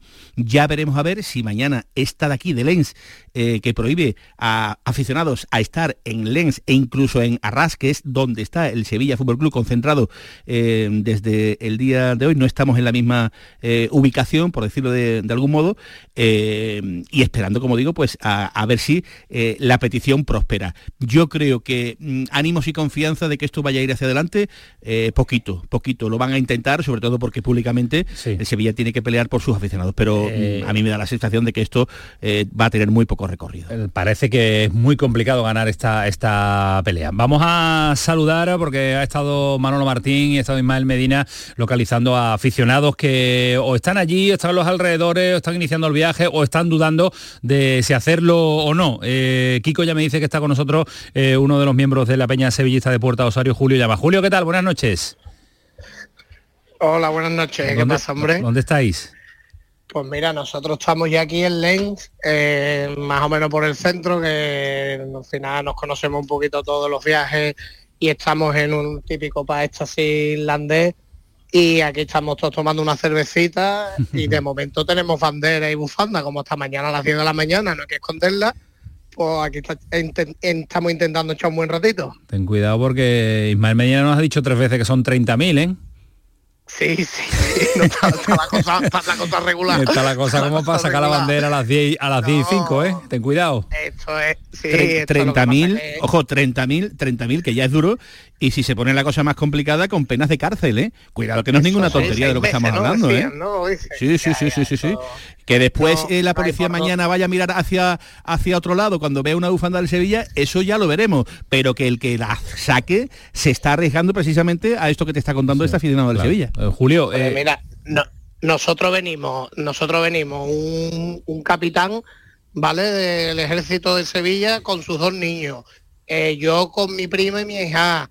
Eh, en fin, eh, dos matrimonios más mayorcitos, en fin, gente normal, Claro. mm, tomando cervecita, lo típico, hemos viajado a Bruselas, ahora te alquilas un coche, tienes los vuelos sacados, tienes cogido un B&B, donde estamos aquí para dos noches, y ahora tú te enteras de esto dos días antes, esto no hay derecho.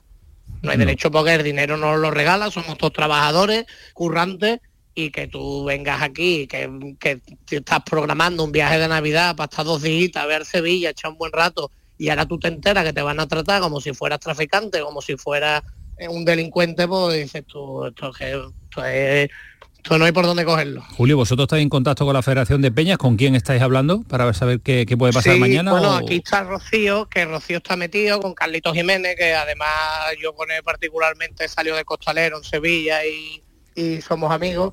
Y bueno, nos van informando un poquito mm, de lo que podemos, pero bueno, como os está escuchando antes, es que esto ahora mismo es una incertidumbre todo. A ver, no, Hay no sabemos ni qué hacer, nos pre- pretendríamos, pre- queríamos irnos a donde está el Sevilla y al final ahí tampoco se puede ir, es que no sabemos qué hacer. Claro, es que No la verdad es que es, es una incógnita, porque vosotros cerrasteis el viaje con la intención de ver al Sevilla con las entradas que la tenéis en vuestro poder, ¿no? Correcto, correcto. Y ya te digo, eh, sin menospreciar 30 euros de entrada, porque, repito, nadie nos regalan el dinero, pero no son las entradas que entiendo que a lo mejor es lo más fácil que puedan devolver. Pero habrá gente, yo, nosotros unos cuantos nos hemos arriesgado, pero habrá gente que habrá perdido todo esto que yo te he dicho, que habrá perdido un coche de alquiler, que habrá perdido un hotel, que habrá perdido un avión. Eh, ¿Y esto ahora qué? Y ¿Esto Julio, eh, ¿conocéis a gente que mañana eh, iban a, realizar el viaje? ¿En Sevilla, que estén en Sevilla? gente que se han ¿no? quedado en Sevilla. Bueno, dos primos míos, dos primos míos vienen mañana y estamos en el, en el grupo de la familia de llama con la guasa y yo nada, no vamos, vamos a tener que ir a por ti a, a Bruselas, ti no te van a dejar pasar, van a estar los gendarmes en la frontera para acá para allá, en fin, ya uno se lo toma a WhatsApp porque al final nuestra nuestra forma de tomarnos las cosas. Pero yo, yo digo una cosa, si eh, Julio, si tú mañana vas al partido y te mueves durante todo el día sin ningún distintivo del Sevilla, nadie te puede decir No, nada, porque ¿no? la entrada es de aficionado Esa es la visitante. idea.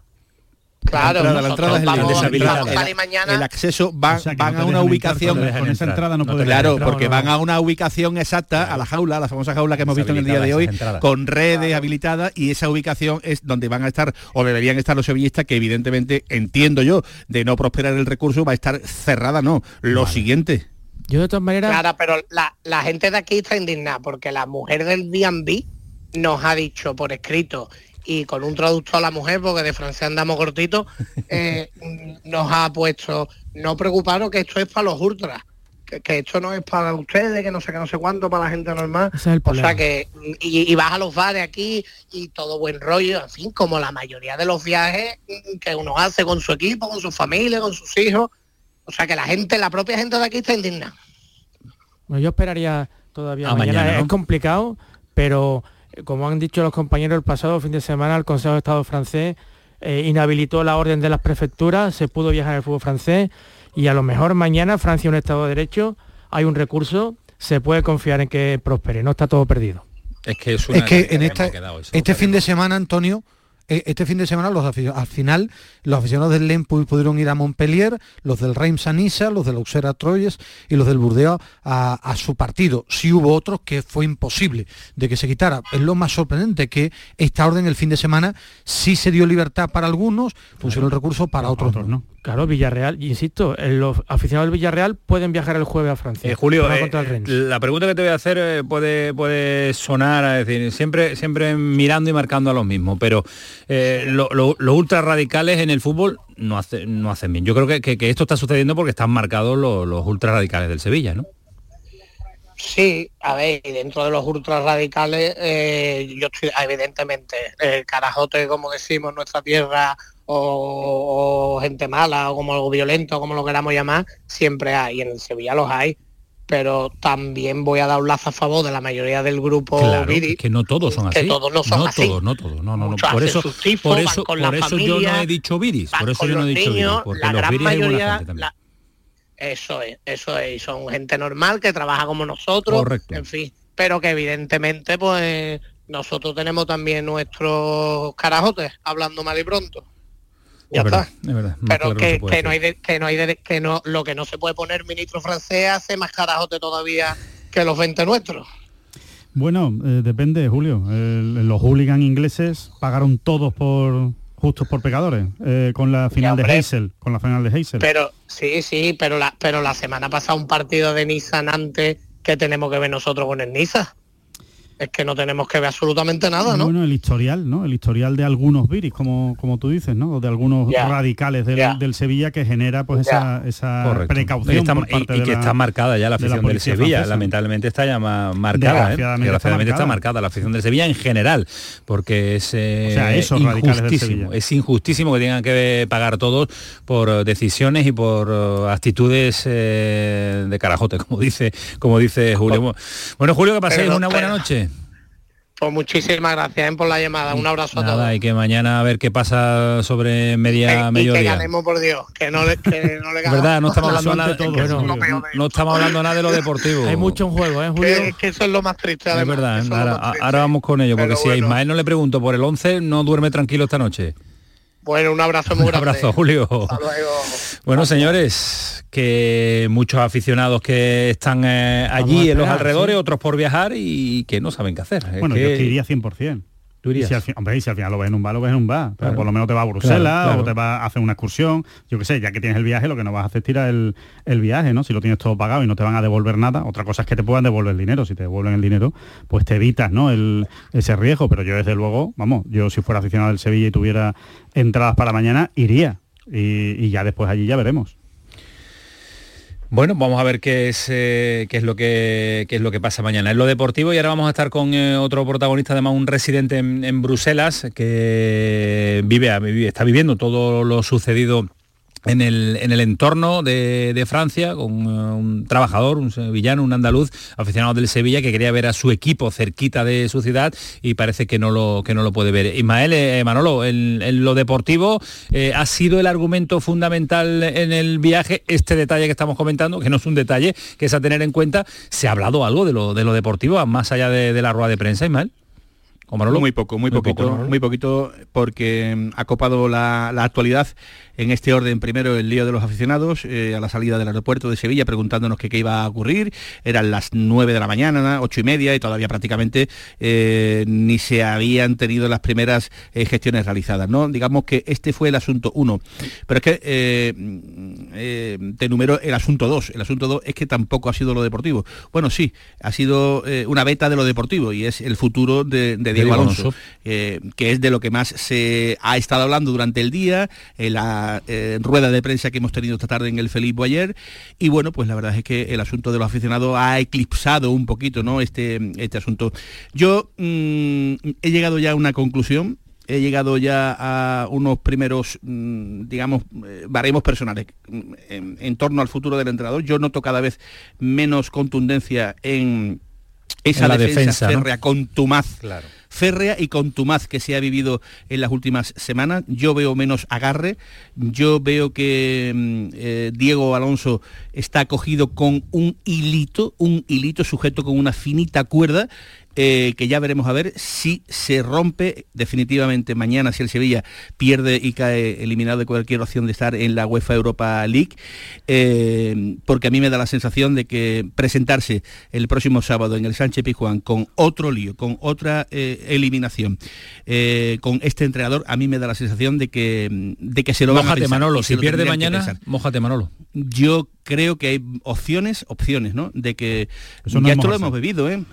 Eh, lo hemos vivido, hemos vivido una destitución prácticamente en los mismos términos con Machín hace ya algunas temporadas en Praga, en el aeropuerto de Praga eh, se monta una reunión, todo el mundo estábamos allí pendientes y a las 9 de la mañana salió el comunicado que Machín dejaba de ser entrenador del Sevilla. Yo creo que está, repito, muy, muy, muy, muy cogidito, muy cogidito y creo que si mañana pierde, creo, esa es mi opinión, creo, aunque tienen otra idea, si mañana pierde yo creo que lo van que lo van a destituir. Pero digo déjame contar también la idea a lo que sueñan, lo que aspiran en la medida de lo posible, rezando a todo lo rezable, es llegar a Navidad.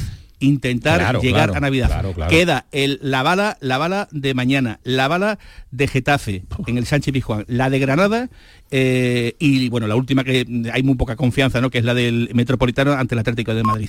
Si en este compendio de partido se supera, digamos, de una vez por todas la vergonzosa estadística de que este entrenador no le gana a nadie ganando un partido o dos, la cosa se vería de otro modo. Pero Hombre, claro, ganando, ganando, de cábalas. maña- ganando mañana, Claro, un respiro, claro, metiendo claro. Europa, Eh, el yo ya equipo en Europa League. Claro, pues por eso, creo- por eso no puedo ser, por eso no puedo ser mil por mil contundente. No, porque es pero que, estamos hablando de eh, perder mañana, Manolo. Es que perder me parece que no le Yo soporta sí a lo tengo claro. Si el Sevilla pierde mañana, Diego Alonso no se sienta al. Que no lo puede soportar nadie. Pa- eh, Yo pa- no, eso, pero- eso es lo que, Claro. lo que yo detecto en este viaje. Después si cambia, pues igual que las alineaciones. Pero lo que yo detecto en este viaje, que no se sienta Diego Alonso en el banquillo ante el Getafe, porque ese último partido en casa y con qué cara, con la situación tan delicada, con la poca credibilidad que tienen Castro y Junior, y es que además si Diego Alonso no gana ya no lo puede aguantar absolutamente nadie. Es que, yo que lo creo que mañana, es que no que el mismo miércoles estaría el nuevo de entrenador del Europa y Sevilla. sin ganar un partido, Pero el tema, compañero, es que tendrán que tener un entrenador atado, ¿no?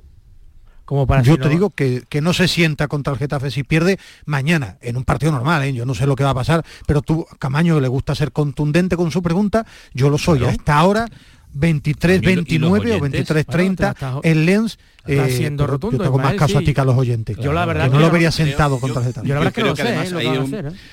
Yo, yo que Yo es que no, a ver, saber, yo- saber yo lo que van yo a hacer yo es imposible. Saber lo que van a hacer es, Es imposible. imposible. Si son pero es imposible mantenerlo. Igual son capaces de renovar. sé, Alejandro, pero que pero- lo veo resoplando mantenerlo, y- mantenerlo es Es imposible. imposible, sí. Manolo. Pero y- y- es imposible porque, el es que ya lo que pasa es que, ¿Está que, que- que va a Claro. entrar en juego va a entrar en juego y en análisis no en análisis la capacitación de los que lo defienden quiero decir que es que ya eh, si igual, no, mañana que te moja la oreja 3-0 o 2-0 de una manera mm, realmente mm, Hombre, claro. mala pues eh, Claro, claro. está muy Y claro, 1-0. está muy claro. Claro. y Y 1-0 y fuera de Europa. también también también hombre, que lo- también Mañana habla Víctor pero de todas ¿no? formas A mediodía, ¿no, Manolo? mañana al mediodía va a hablar eh, Víctor, Horta y vamos a conocer, pero ah, ya, pues pero ya te digo yo, ya te digo que, mm, eh, que mm, se va a agarrar al argumento, al argumento eh, que existe en el mundo del fútbol, que si los resultados no se dan, acaban con la vida de los entrenadores pues así, deportivamente. Así no eso es lo que así no puede y eso es lo que va a pasar y lo que va y lo que va a decirse es, con todas las no. y después y después de futuro. Otro nombre que está sonando mm, eh, para sustituir es el de Quique Sánchez Flores. Es el nombre que mm, en todos los corrillos suena con más fuerza. El que, el eh, suena básicamente. El que está en el mercado, todo el mundo lo pues, sabe, pues, ahora le habrá pedido eh, una este, que antes hubiera venido pero, con otra. Pero contesto, Alejandro no escuchó Yo no digo que no salga bien el que quiten a Diego Alonso y metan a Quique Sánchez Flores si pierde mañana el Sevilla, pero que es otro bandazo, que es otro bandazo. Otro más. Otro más y que puede ¿Puede salir bien? Sí, puede salir bien, pero a mí me parece eh, que, que, no saben dónde están en pie ahora mismo. Eh, yo vas apostando por, por, una cierta mejoría de, y por, por darle eh, los ¿no? últimos partidos he visto una mejoría del Sevilla. Yo, no, yo no yo veo la mejoría. Yo creo que la de 30 mejoría que dice Alejandro contra el Mallorca, de 30 partidos contra el Mallorca, como el que eh, se jugó este fin de semana, 28 los gana el Sevilla. 28 le tocó perder, pues le tocó perder. Es la dinámica, es que el entrenador es gafe. Bueno, pues si nos creemos esas cosas, sí. ¿Será que el entrenador No, yo no me creo eso. Yo, tampoco. Ni, me creo eso, ni, ni me creo eso y contestándole a Alejandro más una intuición. Yo creo que aguanta después de Mallorca, muy lógico, porque tú en 24 horas te montabas en un avión para venir a Lens a jugarte una final. Lo me diferencia. parecía sin sentido. El entrenador del filial jugaba el domingo por la mañana, viajas el, el lunes por la mañana, no tenía ningún sentido. Desde que termina mañana a las ocho y media, nueve de la noche, eh, o sea, el partido que te juega la temporada no cambias de entrenador, en el que ya no crees porque no tienes tiempo para poner a otro. Bueno, pero es que ellos sí creen, lo que no va a aguantar. Ah, Alejandro no hay, es decir, lo que estáis diciendo no tiene ningún sentido. Por mucho que tú creas un, entrenador, un entrenador, tú no puedes mantener un entrenador que no gana nunca. En la vida, en la vida, porque el resto es populismo populismo, por ejemplo, que es arriesgado aquí, que muchísimo. Si el Sevilla da bandazo ahora, menos arriesgado es alguien que conoce la liga y con experiencia, como el tema de Diego Alonso, que era tremendamente arriesgado por falta de currículum en el fútbol europeo, por la situación que vive el Sevilla, que dan bandazos, llevan dando bandazos, que es que si cambian, sería el quinto entrenador en un año y tres meses. El, fichaje el fichaje de Quique Sánchez Flores. Cuando fichan a Diego Alonso, te lo compro ahora mismo es un bandazo porque que no están perdidos pero que no lo entiende nadie en la plantilla, eh, eh, que no lo entiende nadie en la eh, plantilla. entonces tú sin Diego Alonso que, que no sería dar un bandazo para ti sin Diego Alonso si, si, destituye a Diego Alonso es que yo creo que no hay que destituir a Diego Alonso. Ahora mismo creo que no hay que destituir a Diego Alonso. sin ganar a nadie Sin ganar a tú te plantas los tres últimos partidos sin ganar a nadie. tienen que morir con ridículo, Ismael. Porque aguantar hasta ¿Qué pensaba Víctor Horta y qué pensaba eh, José María del Nido Carrasco y qué pensaba Pepe Castro? Que Diego Alonso le iba a dar la vuelta a esta situación sin tener ninguna experiencia en primera división, sin conocer a la plantilla. Sí, en dos ese es el error. Es que ese es el error. Es que, por pues ejemplo, es igual que ahora agarrarse, pero Alejandro, agarrarse ahora a las bajas. Ismael, es que es exactamente lo mismo, lo mismo que hicieron con Mendilibar le traes una plantilla nueva dos días antes de que empiece la temporada, entre comillas, la plantilla nueva, evidentemente, pero con muchos cambios, y no le das tiempo. Y lo mismo con Diego Alonso. Y no le das tiempo. ¿Y qué va a pasar con, con Quique? Una si pierde los tres primeros partidos, Quique, a la calle. Lo echan, a la calle otra vez. Eso, es otra cosa. Que, yo no estoy... Pero, no, pero, pero, vamos a dar datos. Es que yo creo que ese es un debate ya gastados y todo el mundo está de acuerdo que dan muchos bandazos que están perdidos. Pero la diferencia con Mendilibar es que tú no apuestas por el entrenador que te gana la Europa League y te salva el equipo. Eso es lo para mí eh, lo más preocupante, que le das el equipo tarde y no le das tiempo a un señor que te ha ganado la Europa League de forma brillantísima y te salvó al equipo. Esa es la realidad. Por eso para mí era lo, más sorprendente. Yo lo que digo, Ismael no se puede poner en el mismo barco a Mendilibar que Diego Alonso. Es una ¿eh? locura. No, no, yo no digo. Claro que es. Es que el club es una locura. Mira, yo os digo una cosa. El es una locura. Ismael, yo creo que la, el análisis, el análisis frío, Manolo, y te dejo ahora mismo. El análisis frío para mí es, señores, el Sevilla este año no aspira a otra cosa que no sea salvar la categoría. Creo que estamos de acuerdo, ¿no? Cualquier aficionado del. Sevilla que esté escuchando la radio no piensa en otra cosa que salvar al equipo. Diego Alonso salva al equipo acostado acostado lo salva, porque al Sevilla... ¿Basado en qué? Basado en, que lo digo yo, ¿te parece poco? claro, que lo digo yo, es que, lo digo no vale. Que es que si te agarras a números, no, no, es que si te agarras a números, por ejemplo, tú, tú, dices, tú dices lo de Mendilíbar, perdona, pero es que yo te es que yo te doy el argumento de Mendilíbar agarrándome a sus datos en toda su trayectoria. Ismael, que yo no hubiera echado a Mendilibar, Claro, con lo cual a mí no ese me es el gran un error. argumento que yo no hubiera tomado. Yo hubiera mantenido a Mendilibar. Una vez has echado a Mendilibar y has traído a Diego Alonso, si tú le estás dando un tiempo a Diego Alonso que lo necesita, y si no, es que no sabes nada de fútbol, tú sabes que Diego Alonso, un tío que no ha estado nunca en la Liga Española, necesita un tiempo para enterarse de qué va El esto. Sevilla no tenía ese tiempo, ese es el error. Vale, ese bueno, es el es error, ese es el error. No, pero ya que, echan a Mendilibar. Es que echan a Mendilibar, que ya había salvado al equipo. Lo que quiero decir es que el Sevilla no puede aspirar a otra cosa que no sea salvar al equipo. Dar un golpe de timón de nuevo para nada, que es para salvar al equipo, que lo mismo lo va a salvar Quique Sánchez Flores, que lo va a salvar Diego Alonso. No va a haber ninguna diferencia. Los objetivos están perdidos de esta temporada. Me parece que es más lógico, más coherente y que das una mejor, eh, un mejor mensaje tanto a la afición como a la plantilla si mantienes al entrenador por el que has apostado. Sabéis, Eh, os voy a dar Manolo, esto, tú cierras. esto ya, eh, esto ya no cabe interpretación, no, mm, valoración, toda la que queráis. Dato objetivo, dato ob- objetivo. Desde enero del año 22, cuando el Sevilla empieza a tontear firmando a Martial, eh, al Tecatito Corona, hoy que podemos ganar la, la liga. Podemos ganar la liga y vamos a ir a tope. Pero Manolo, Eso cuando llegó Martía y el Tecatito eran fichajazos. Todo el mundo decía, guau, se fichan para vale. reforzar, para pelear Vale. por la Para liga, para pelear la liga al Madrid. Vale. No me digas ahora bandazos. Todo el mundo coincidimos, Bueno, ¿eh? porque en cuanto a, ver, nombre se eran hace- fichajazos. Se, se- se hace con la idea Claro. de, de- de pelearle la liga al, al Real Madrid, que en aquel momento el Consejo entendió que se podía ir a ganar. Bueno, pues déjame deciros que desde aquel entonces hasta el pasado fin de semana, el Sevilla Fútbol Club en todas las competiciones ha jugado 113 partidos de fútbol. Es decir, el final de aquella temporada, el arranque de la pasada temporada, con todos los líos San Paoli, Lopetegui, eh, Mendilíbar, eh, con la continuidad de Mendilíbar en este arranque de temporada, la llegada ahora de Diego Alonso y buscando casi casi ahora ya el quinto entrenador, pues en 113 partidos, ¿sabéis cuántas veces ha ganado el Sevilla? Muy poco. 35 Claro, partidos. sí que los números están ahí. 35 partidos en 113 partidos. Pero ha hecho algo Es que, no han hecho 19 equipos de primera, que ganan un título.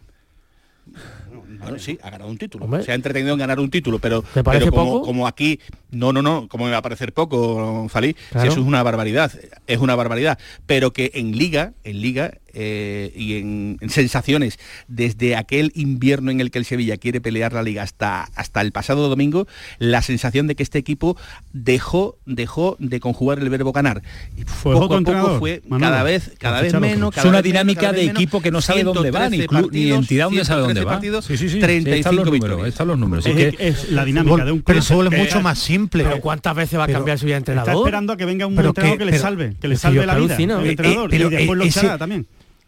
Pero que ese es el problema del club, si en eso estamos todos de acuerdo, es que Manolo daba esta cifra, es que ¿por qué ha perdido tanto el Sevilla? Porque ha fichado mal, todo es un juego de entre buenos entrenadores que no ha sido capaz de dar para que cogiera un club tan complicado como el Sevilla y de fichajes que hay un dato que no puede pasar por alto. En un partido decisivo para la entidad hay 10 jugadores lesionados, 14 bajas, 2 expulsados 10 lesionados. Viajan solo 11 jugadores con ficha de la primera plantilla, porque Juan Luis Quique Salas tienen plantilla del filial en el partido más gordo del año. Más gordo del año. Ismael, es muy fuerte eh, para digno de analizar. ¿eh? Aguantarme un instante, porque ahora os pregunto por una posible alineación con todas las ausencias que está comentando Ismael Medina. Yo creo que el debate de la continuidad o no de Diego Alonso será y tendrá su segunda parte mañana cuando conozcamos el resultado y las opiniones están puestas ya encima de la mesa. Pero ha localizado Kiko Canterla a Curro, habíamos quedado con él para charlar también, residente en Bruselas y ahora vamos con la alineación. Curro, ¿qué tal? Muy buenas. Hola, ¿qué tal? ¿Qué hay? Perdona ¿Qué por tal? tenerte ahí un ratito, pero estaba encendido el debate con la continuidad de, de Diego Alonso. ¿eh? La, Sí. la- la- está Lo- escuchando, ¿no? Lo, lo he escuchado, he escuchado perfectamente. Encendido, muy encendido. Estaba muy encendidito. sí. ¿Y, tú- y tú qué piensas? Mañana si mañana gana el Sevilla, lo mantiene. ¿Y si pierde? Si pierde lo echa. Claro que sí. Sí, no, vale, vale, vale, pues ya está. Bueno, no lo sé, creo que sí. Pero es tu opinión, es tu opinión. Curro, tú eres residente, eh, eres sevillano, residente en Bruselas. Efectivamente, sí, Vale. presidente de Bruselas. Y tú llevas, bueno, eh, ¿desde cuándo? Pues aquí desde el año 2012. 2012, que lleva ya lleva unos añitos. Y, y- y estás viviendo todo lo que ha acontecido, todo lo que está sucediendo en el entorno, en Francia, eh, y, y la toma de decisiones. Mm, tan grave está la situación del país al margen de eh, los radicales, de los muertos, de las peleas en el, en el fútbol.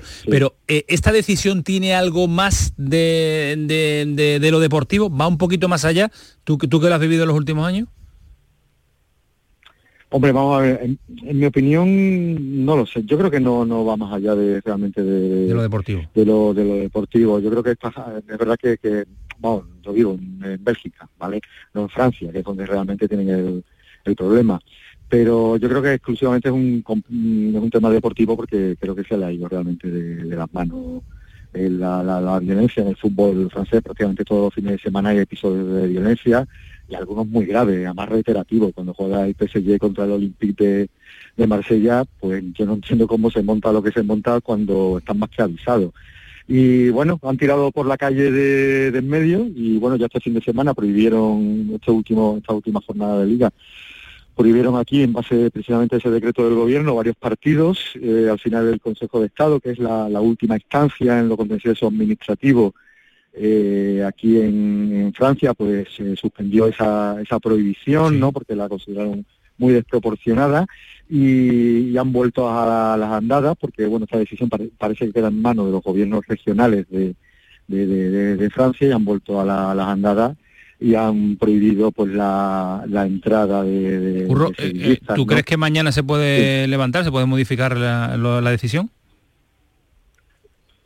Hombre, yo, vamos a ver, yo, yo soy optimista si, si, si nos atenemos a lo que ha ocurrido este fin de semana y que el Consejo de Estado pues eh, ha levantado estas prohibiciones que había sobre por lo menos tres o cuatro partidos, entre ellos precisamente el desplazamiento que iban a hacer los aficionados del, del Lens, ¿no? Y al final se ha suspendido y los aficionados de, en este caso de- del Lens y de algunos otros equipos más han podido viajar. Yo creo que sería una incongruencia que, que bueno, que no se levantara esa prohibición que, que ha acordado en este caso el, el- el gobierno regional de Pas-Calais, que creo que es el que ha acordado esta, esta prohibición. ¿Tú tienes entrada, Curro? Sí, tengo entrada, claro. vas a hacer? Tengo, tengo entrada, tengo entrada desde hace mucho, mucho tiempo, digamos, de que la sacaron, tengo entrada. No, vamos a ver, yo sí, sí, efectivamente, mm, al final estoy enganchado a los medios de comunicación, ¿no? Si, si al final la prohibición no se levanta, yo no voy a desplazarme eh, a Lens, está ahí a 123 kilómetros de, de aquí, pero pero no me voy a desplazar porque, bueno, ¿para qué? Primero con mi entrada, que es una entrada de visitante y que me pone de mala entrada por todos lados, no, no, no voy a poder entrar, pero es que encima es una prohibición, una, una prohibición de, de, de de prácticamente demostrarte sevillista, es decir, que el, el decreto cuando lo traduces, cuando lo traduces te dice que cualquier eh, aficionado que se muestre como aficionado de Sevilla, es decir, que, que aunque tú, por hacer un- una auténtica barbaridad, ¿no? Aunque tú estés rezando el rosario, si llevas una bufanda al Sevilla, la policía te puede, puede, pues, identificar, detener y, bueno, con las consecuencias que, que están anunciando, que son seis meses de prisión y 30.000 euros de multa. Es- pues es una auténtica, para, para mí es una auténtica barbaridad. No hay derecho, y sinceramente te lo digo, yo lo que estoy espe- espe- esperando eh, es que a ver qué dice también la UEFA de todo esto, porque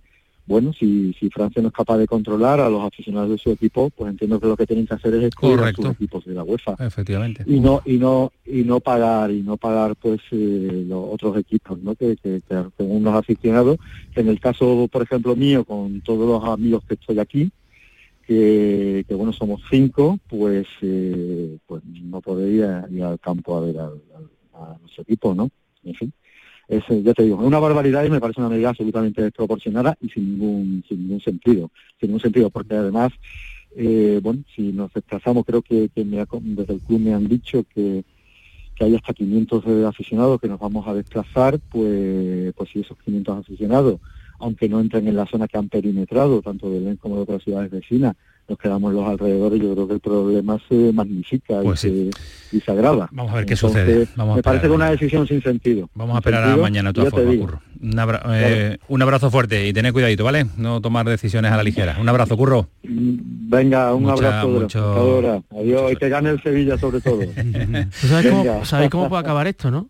Como sigue así, los estados sigan tomando ese tipo de medidas con los ultras, que se va a impedir los, se van a evitar los desplazamientos de aficiones de un lado a otro. La Real Sociedad no le ha vendido entradas al, al Betis, ¿eh? Claro, y, y lo hace porque se formaron líos. Se forma lo que se, lo que se forma. Para decirle adiós a Manolo Martín y a Ismael Medina. Manolo, eh, ¿tienes idea de 11 mañana? Eh, con las bajas mm, casi te lo da, ¿no? Han comentado los Mira, compañeros algo yo- de tres centrales, ¿no? ¿Sí? por ahí íbamos a tirar, por ese camino. Es que en sala de prensa ha dicho que a lo mejor cambia la estructura, ¿no? El propio Diego Alonso, ¿no? Mira que si le sale ya dando un volatazo a última hora, pues mira, eh, si apostamos por esa defensa de tres, Dimitrovic en portería, con Gudel, Ramos y Quique Salas, bandas para la derecha Juanlu, la izquierda para Pedrosa, centro del campo Soumaré, Soup, Rakitic, con Oliver Torres en el enganche y en Nesiri arriba como el Bueno, hombre punta. Es que tampoco no hay suena más, mal, es ¿eh? decir, No suena, pero no suena es- mal. Un equipo que suene mal. No. Eh, Es que no puede hacer otra cosa. Yo de- pienso los tres centrales porque no tiene extremos. No tiene ningún extremo para jugar. Por la derecha podría poner al chico Darío y por delante a Juanlu. Pero por poner un 11 de profesionales es el único que me sale porque se quedarían fuera Gatoni, que es un central más, eh, y Rafa Mir por guardar un delantero para la segunda parte, eh, porque el resto son chicos de la cantera. Iba a ir convocado este jovencito, jo- jovencito que tú conoces bien, Sí. Antonio, eh, Ibra, que estaba en la convocatoria. Alguno ha preguntado por qué no iba Ibra. Porque a la hora de mirar sus años en la cantera, un año estuvo en el Altair, que es un equipo eh, Vinculado al Sevilla. al Sevilla, pero en la UEFA no entienden como un equipo de cantera, eh, por eso entraba eh, Collado y el resto son chicos de El Collado de la habla cantera. maravilla también, es el capitán del juvenil Sí, de de- División de Honor y mm. habla muy bien de este chaval. Tú lo habrás visto jugar, Sí, sí. seguro. Y tú la has visto en la Youth League, la sigues mucho también. No, pero que tú también lo has visto jugar y me fío mucho de, tu, Iván, de Iván, tu sí. opinión cuando era por eso, por eso. Y Bueno, opinión, no eh, tan mal pensado. Iván No. Camaño, ¿no? Estamos hablando. ¿no? Para, Efectivamente, digo, para, que- para, efectivamente. para- para eso, el niño de Camaño que juega muy bien al fútbol. Estaba, estaba todos los días está pendiente de ahora las mejor convocatorias. Estudia mismo que juega. ¿Tú qué sabes? Ahora estudia mejor que juega. bueno, acostaros tempranito, ¿eh? No hay nada que hacer ya, ¿no, Manolo? eso, eso dicen los números de Iván, yo soy de, de números, no como número. Y loco, ya Deseando por darle escuchar la- mañana la- Víctor la gran Manolo. patada, en vez de sí, sí, hombre Manolo tiene la pregunta ya preparadísima. Ya está todo preparado. Ya todo preparado. que loco por darle la gran patada de Canal Sur Radio aquí al querido Medina para que se vaya ya a su casa. Aguantado todo el día. ¿Desde qué hora lo llevas aguantando? ¿Desde qué hora? Desde la, A mí, las a mí me gusta escuchar el yo me voy a quedar aquí en la habitación No, de Manolo para escuchar enseguida. sí para escuchar el final con Déjale, déjale el cuanto. No, Déjale el eso te coge cuanto. la app, te coge la app de Canal Sur Radio que suena de maravilla. Se lo quiere limpiar ya. No te Eh, fías de dejarle el aparato a él, ¿no? No te fías, ¿no? No, uh, no, no, no, porque mañana entonces puede aparecer esto carbonizado, ¿eh? Puede aparecer el aparato en, en, en Lille o, o en, bueno, en cualquier sitio. Bueno. Señores, buenas noches. Venga, a descansar, Manolo. Adiós, Medina. Un abrazo. Un abrazo y muy bien, me ha entretenido en el viaje Bola Provisional, el último programa de David de, de David y De David, de David solo, solo, ahí. solo lo ha hecho David. Sí, lo ha porque no- David. el otro hablaba mucho y se montaba mucho Yo, yo también estoy Adiós. cada vez más metido en el mundo del golf y Tú eres muy bueno, tú- tú deberías- tú serías Sigo muy bueno. pensando que yo juego bien al golf, Alejandro. No tengo Pasa ninguna que me, duda. me, me hundís en la miseria cada vez que digo eso. En el físico se parece a John. Yo creo que en el físico Manolo y John Rand tienen Sí, son parecidos. Sí, Falta la barba. Y además, palos, yo he visto a Manolo y tiene un gran swing. Gran subir, ¿no? El día que yo haga un swing de esto, verás tú, verás tú la que te Swing, swing. Lo que tienes es sueño, un gran sleeping. Adiós. Adiós, sleep. Diez minutos para las 12 de la noche, paramos un instante a la vuelta, detallitos del próximo jueves que juega también el Betis y di- si a Alejandro y a Fari le gustó el Betis ante el Real Madrid. Pues me encantó. El pelotazo de Canal Sur Radio con Antonio Caamaño. Codo a codo. Vamos a por todas. Podemos con lo que venga. Vamos hacia adelante. Sin prisa, pero sin pausa. Juntos compartimos sueños, risas, experiencias, logros. Porque contigo nunca estamos solos. Después de 85 años trabajando por una sociedad mejor para todos, en Grupo Social 11 tenemos claro que la igualdad de oportunidades se hace desde el respeto codo a codo. Grupo Social 11. La Fundación Cajasol presenta su tradicional concierto Así canta nuestra tierra en Navidad, con Laura Gallego, la Banda Sinfónica Municipal de Sevilla y artistas invitados.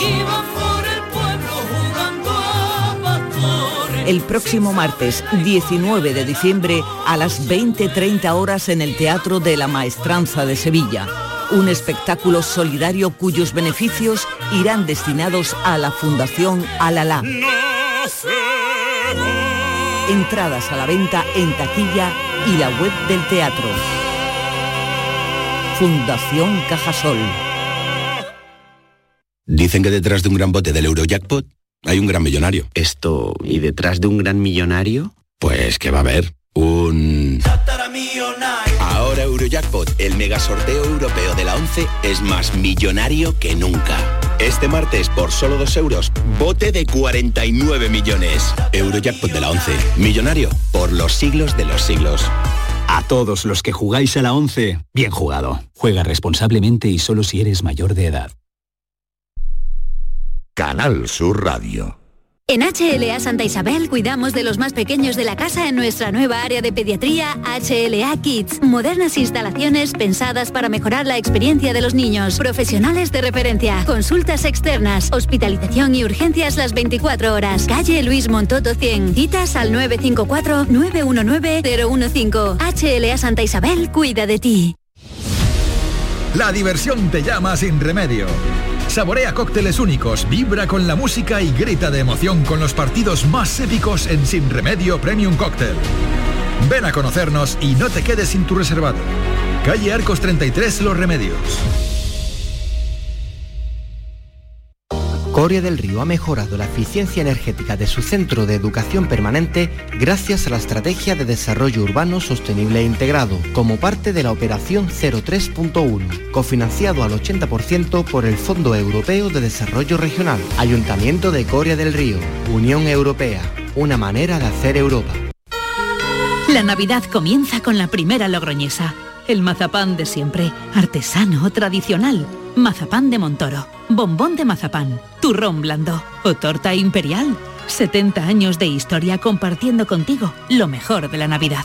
Mazapanes de Montoro, la logroñesa. La Navidad en tu mesa. Termina el año en verde con los Social Energy Green Days. Llévate 200 euros en tu batería virtual con Quiroluz, con seguro todo riesgo incluido los dos primeros años y grandes descuentos con hasta 25 años de garantía en todas nuestras instalaciones de primeras marcas. Pide tu cita al 955 44 11 11 o socialenergy.es. La revolución solar es Social Energy.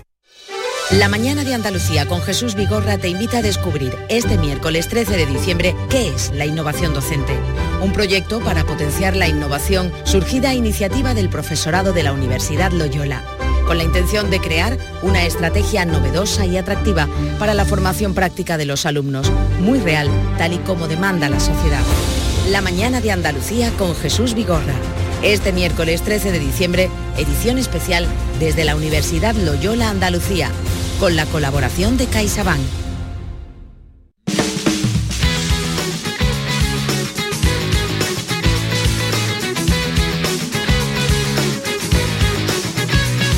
El pelotazo de Canal Sur Radio con Antonio Caamaño.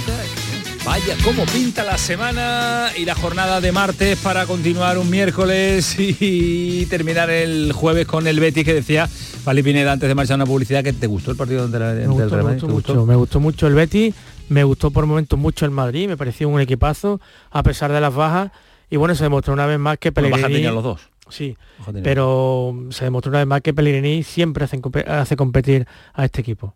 Fantástico, eh, muy bien en defensa y siendo el equipo que protagonizó al final, digamos, la, la búsqueda de la victoria, porque el partido acaba con un balón al palo, El palo de Isco, y el con, remate de- con un de remate que, que rechaza Lunin y con la gente pidiendo que se sacara ese córner que al final el árbitro lo impidió, ¿no? Eso, eso es muy, creo que es muy llamativo y muy sintomático de lo que pasó. Con este nivel, en el Alejandro, es difícil que se le pueda escapar el- la clasificación, ¿no? Para- Para la siguiente eliminatoria, ¿no? Sí, yo estoy convencido. Con de este nivel el- que de demostró el- otro día. De que el Betis debe ganar al Glasgow Rangers. Respecto al partido contra el Madrid, creo que te facilita las cosas cuando el primer entrenador es Pellegrini y el segundo es Ancelotti. ¿no? Y, y te hace los cambios que te hizo eh, con el Real Madrid. Yo creo que se equivocó, vamos, se equivocó radicalmente el entrenador italiano hasta que hace los cambios. El partido es de dominio absoluto del Real Madrid. Esa es la realidad. Pero es verdad que cuando meta los cambios cambios, quita a Modric, quita a Cross y quita a Brahim, el partido cambia Parte radicalmente. del fútbol y, el, también. y el Betis, sí, sí, totalmente. Y el Betis aprovecha, aprovecha la oportunidad que le dan y se mete hasta el callejón, ¿no? Y, y la verdad es que lo hace,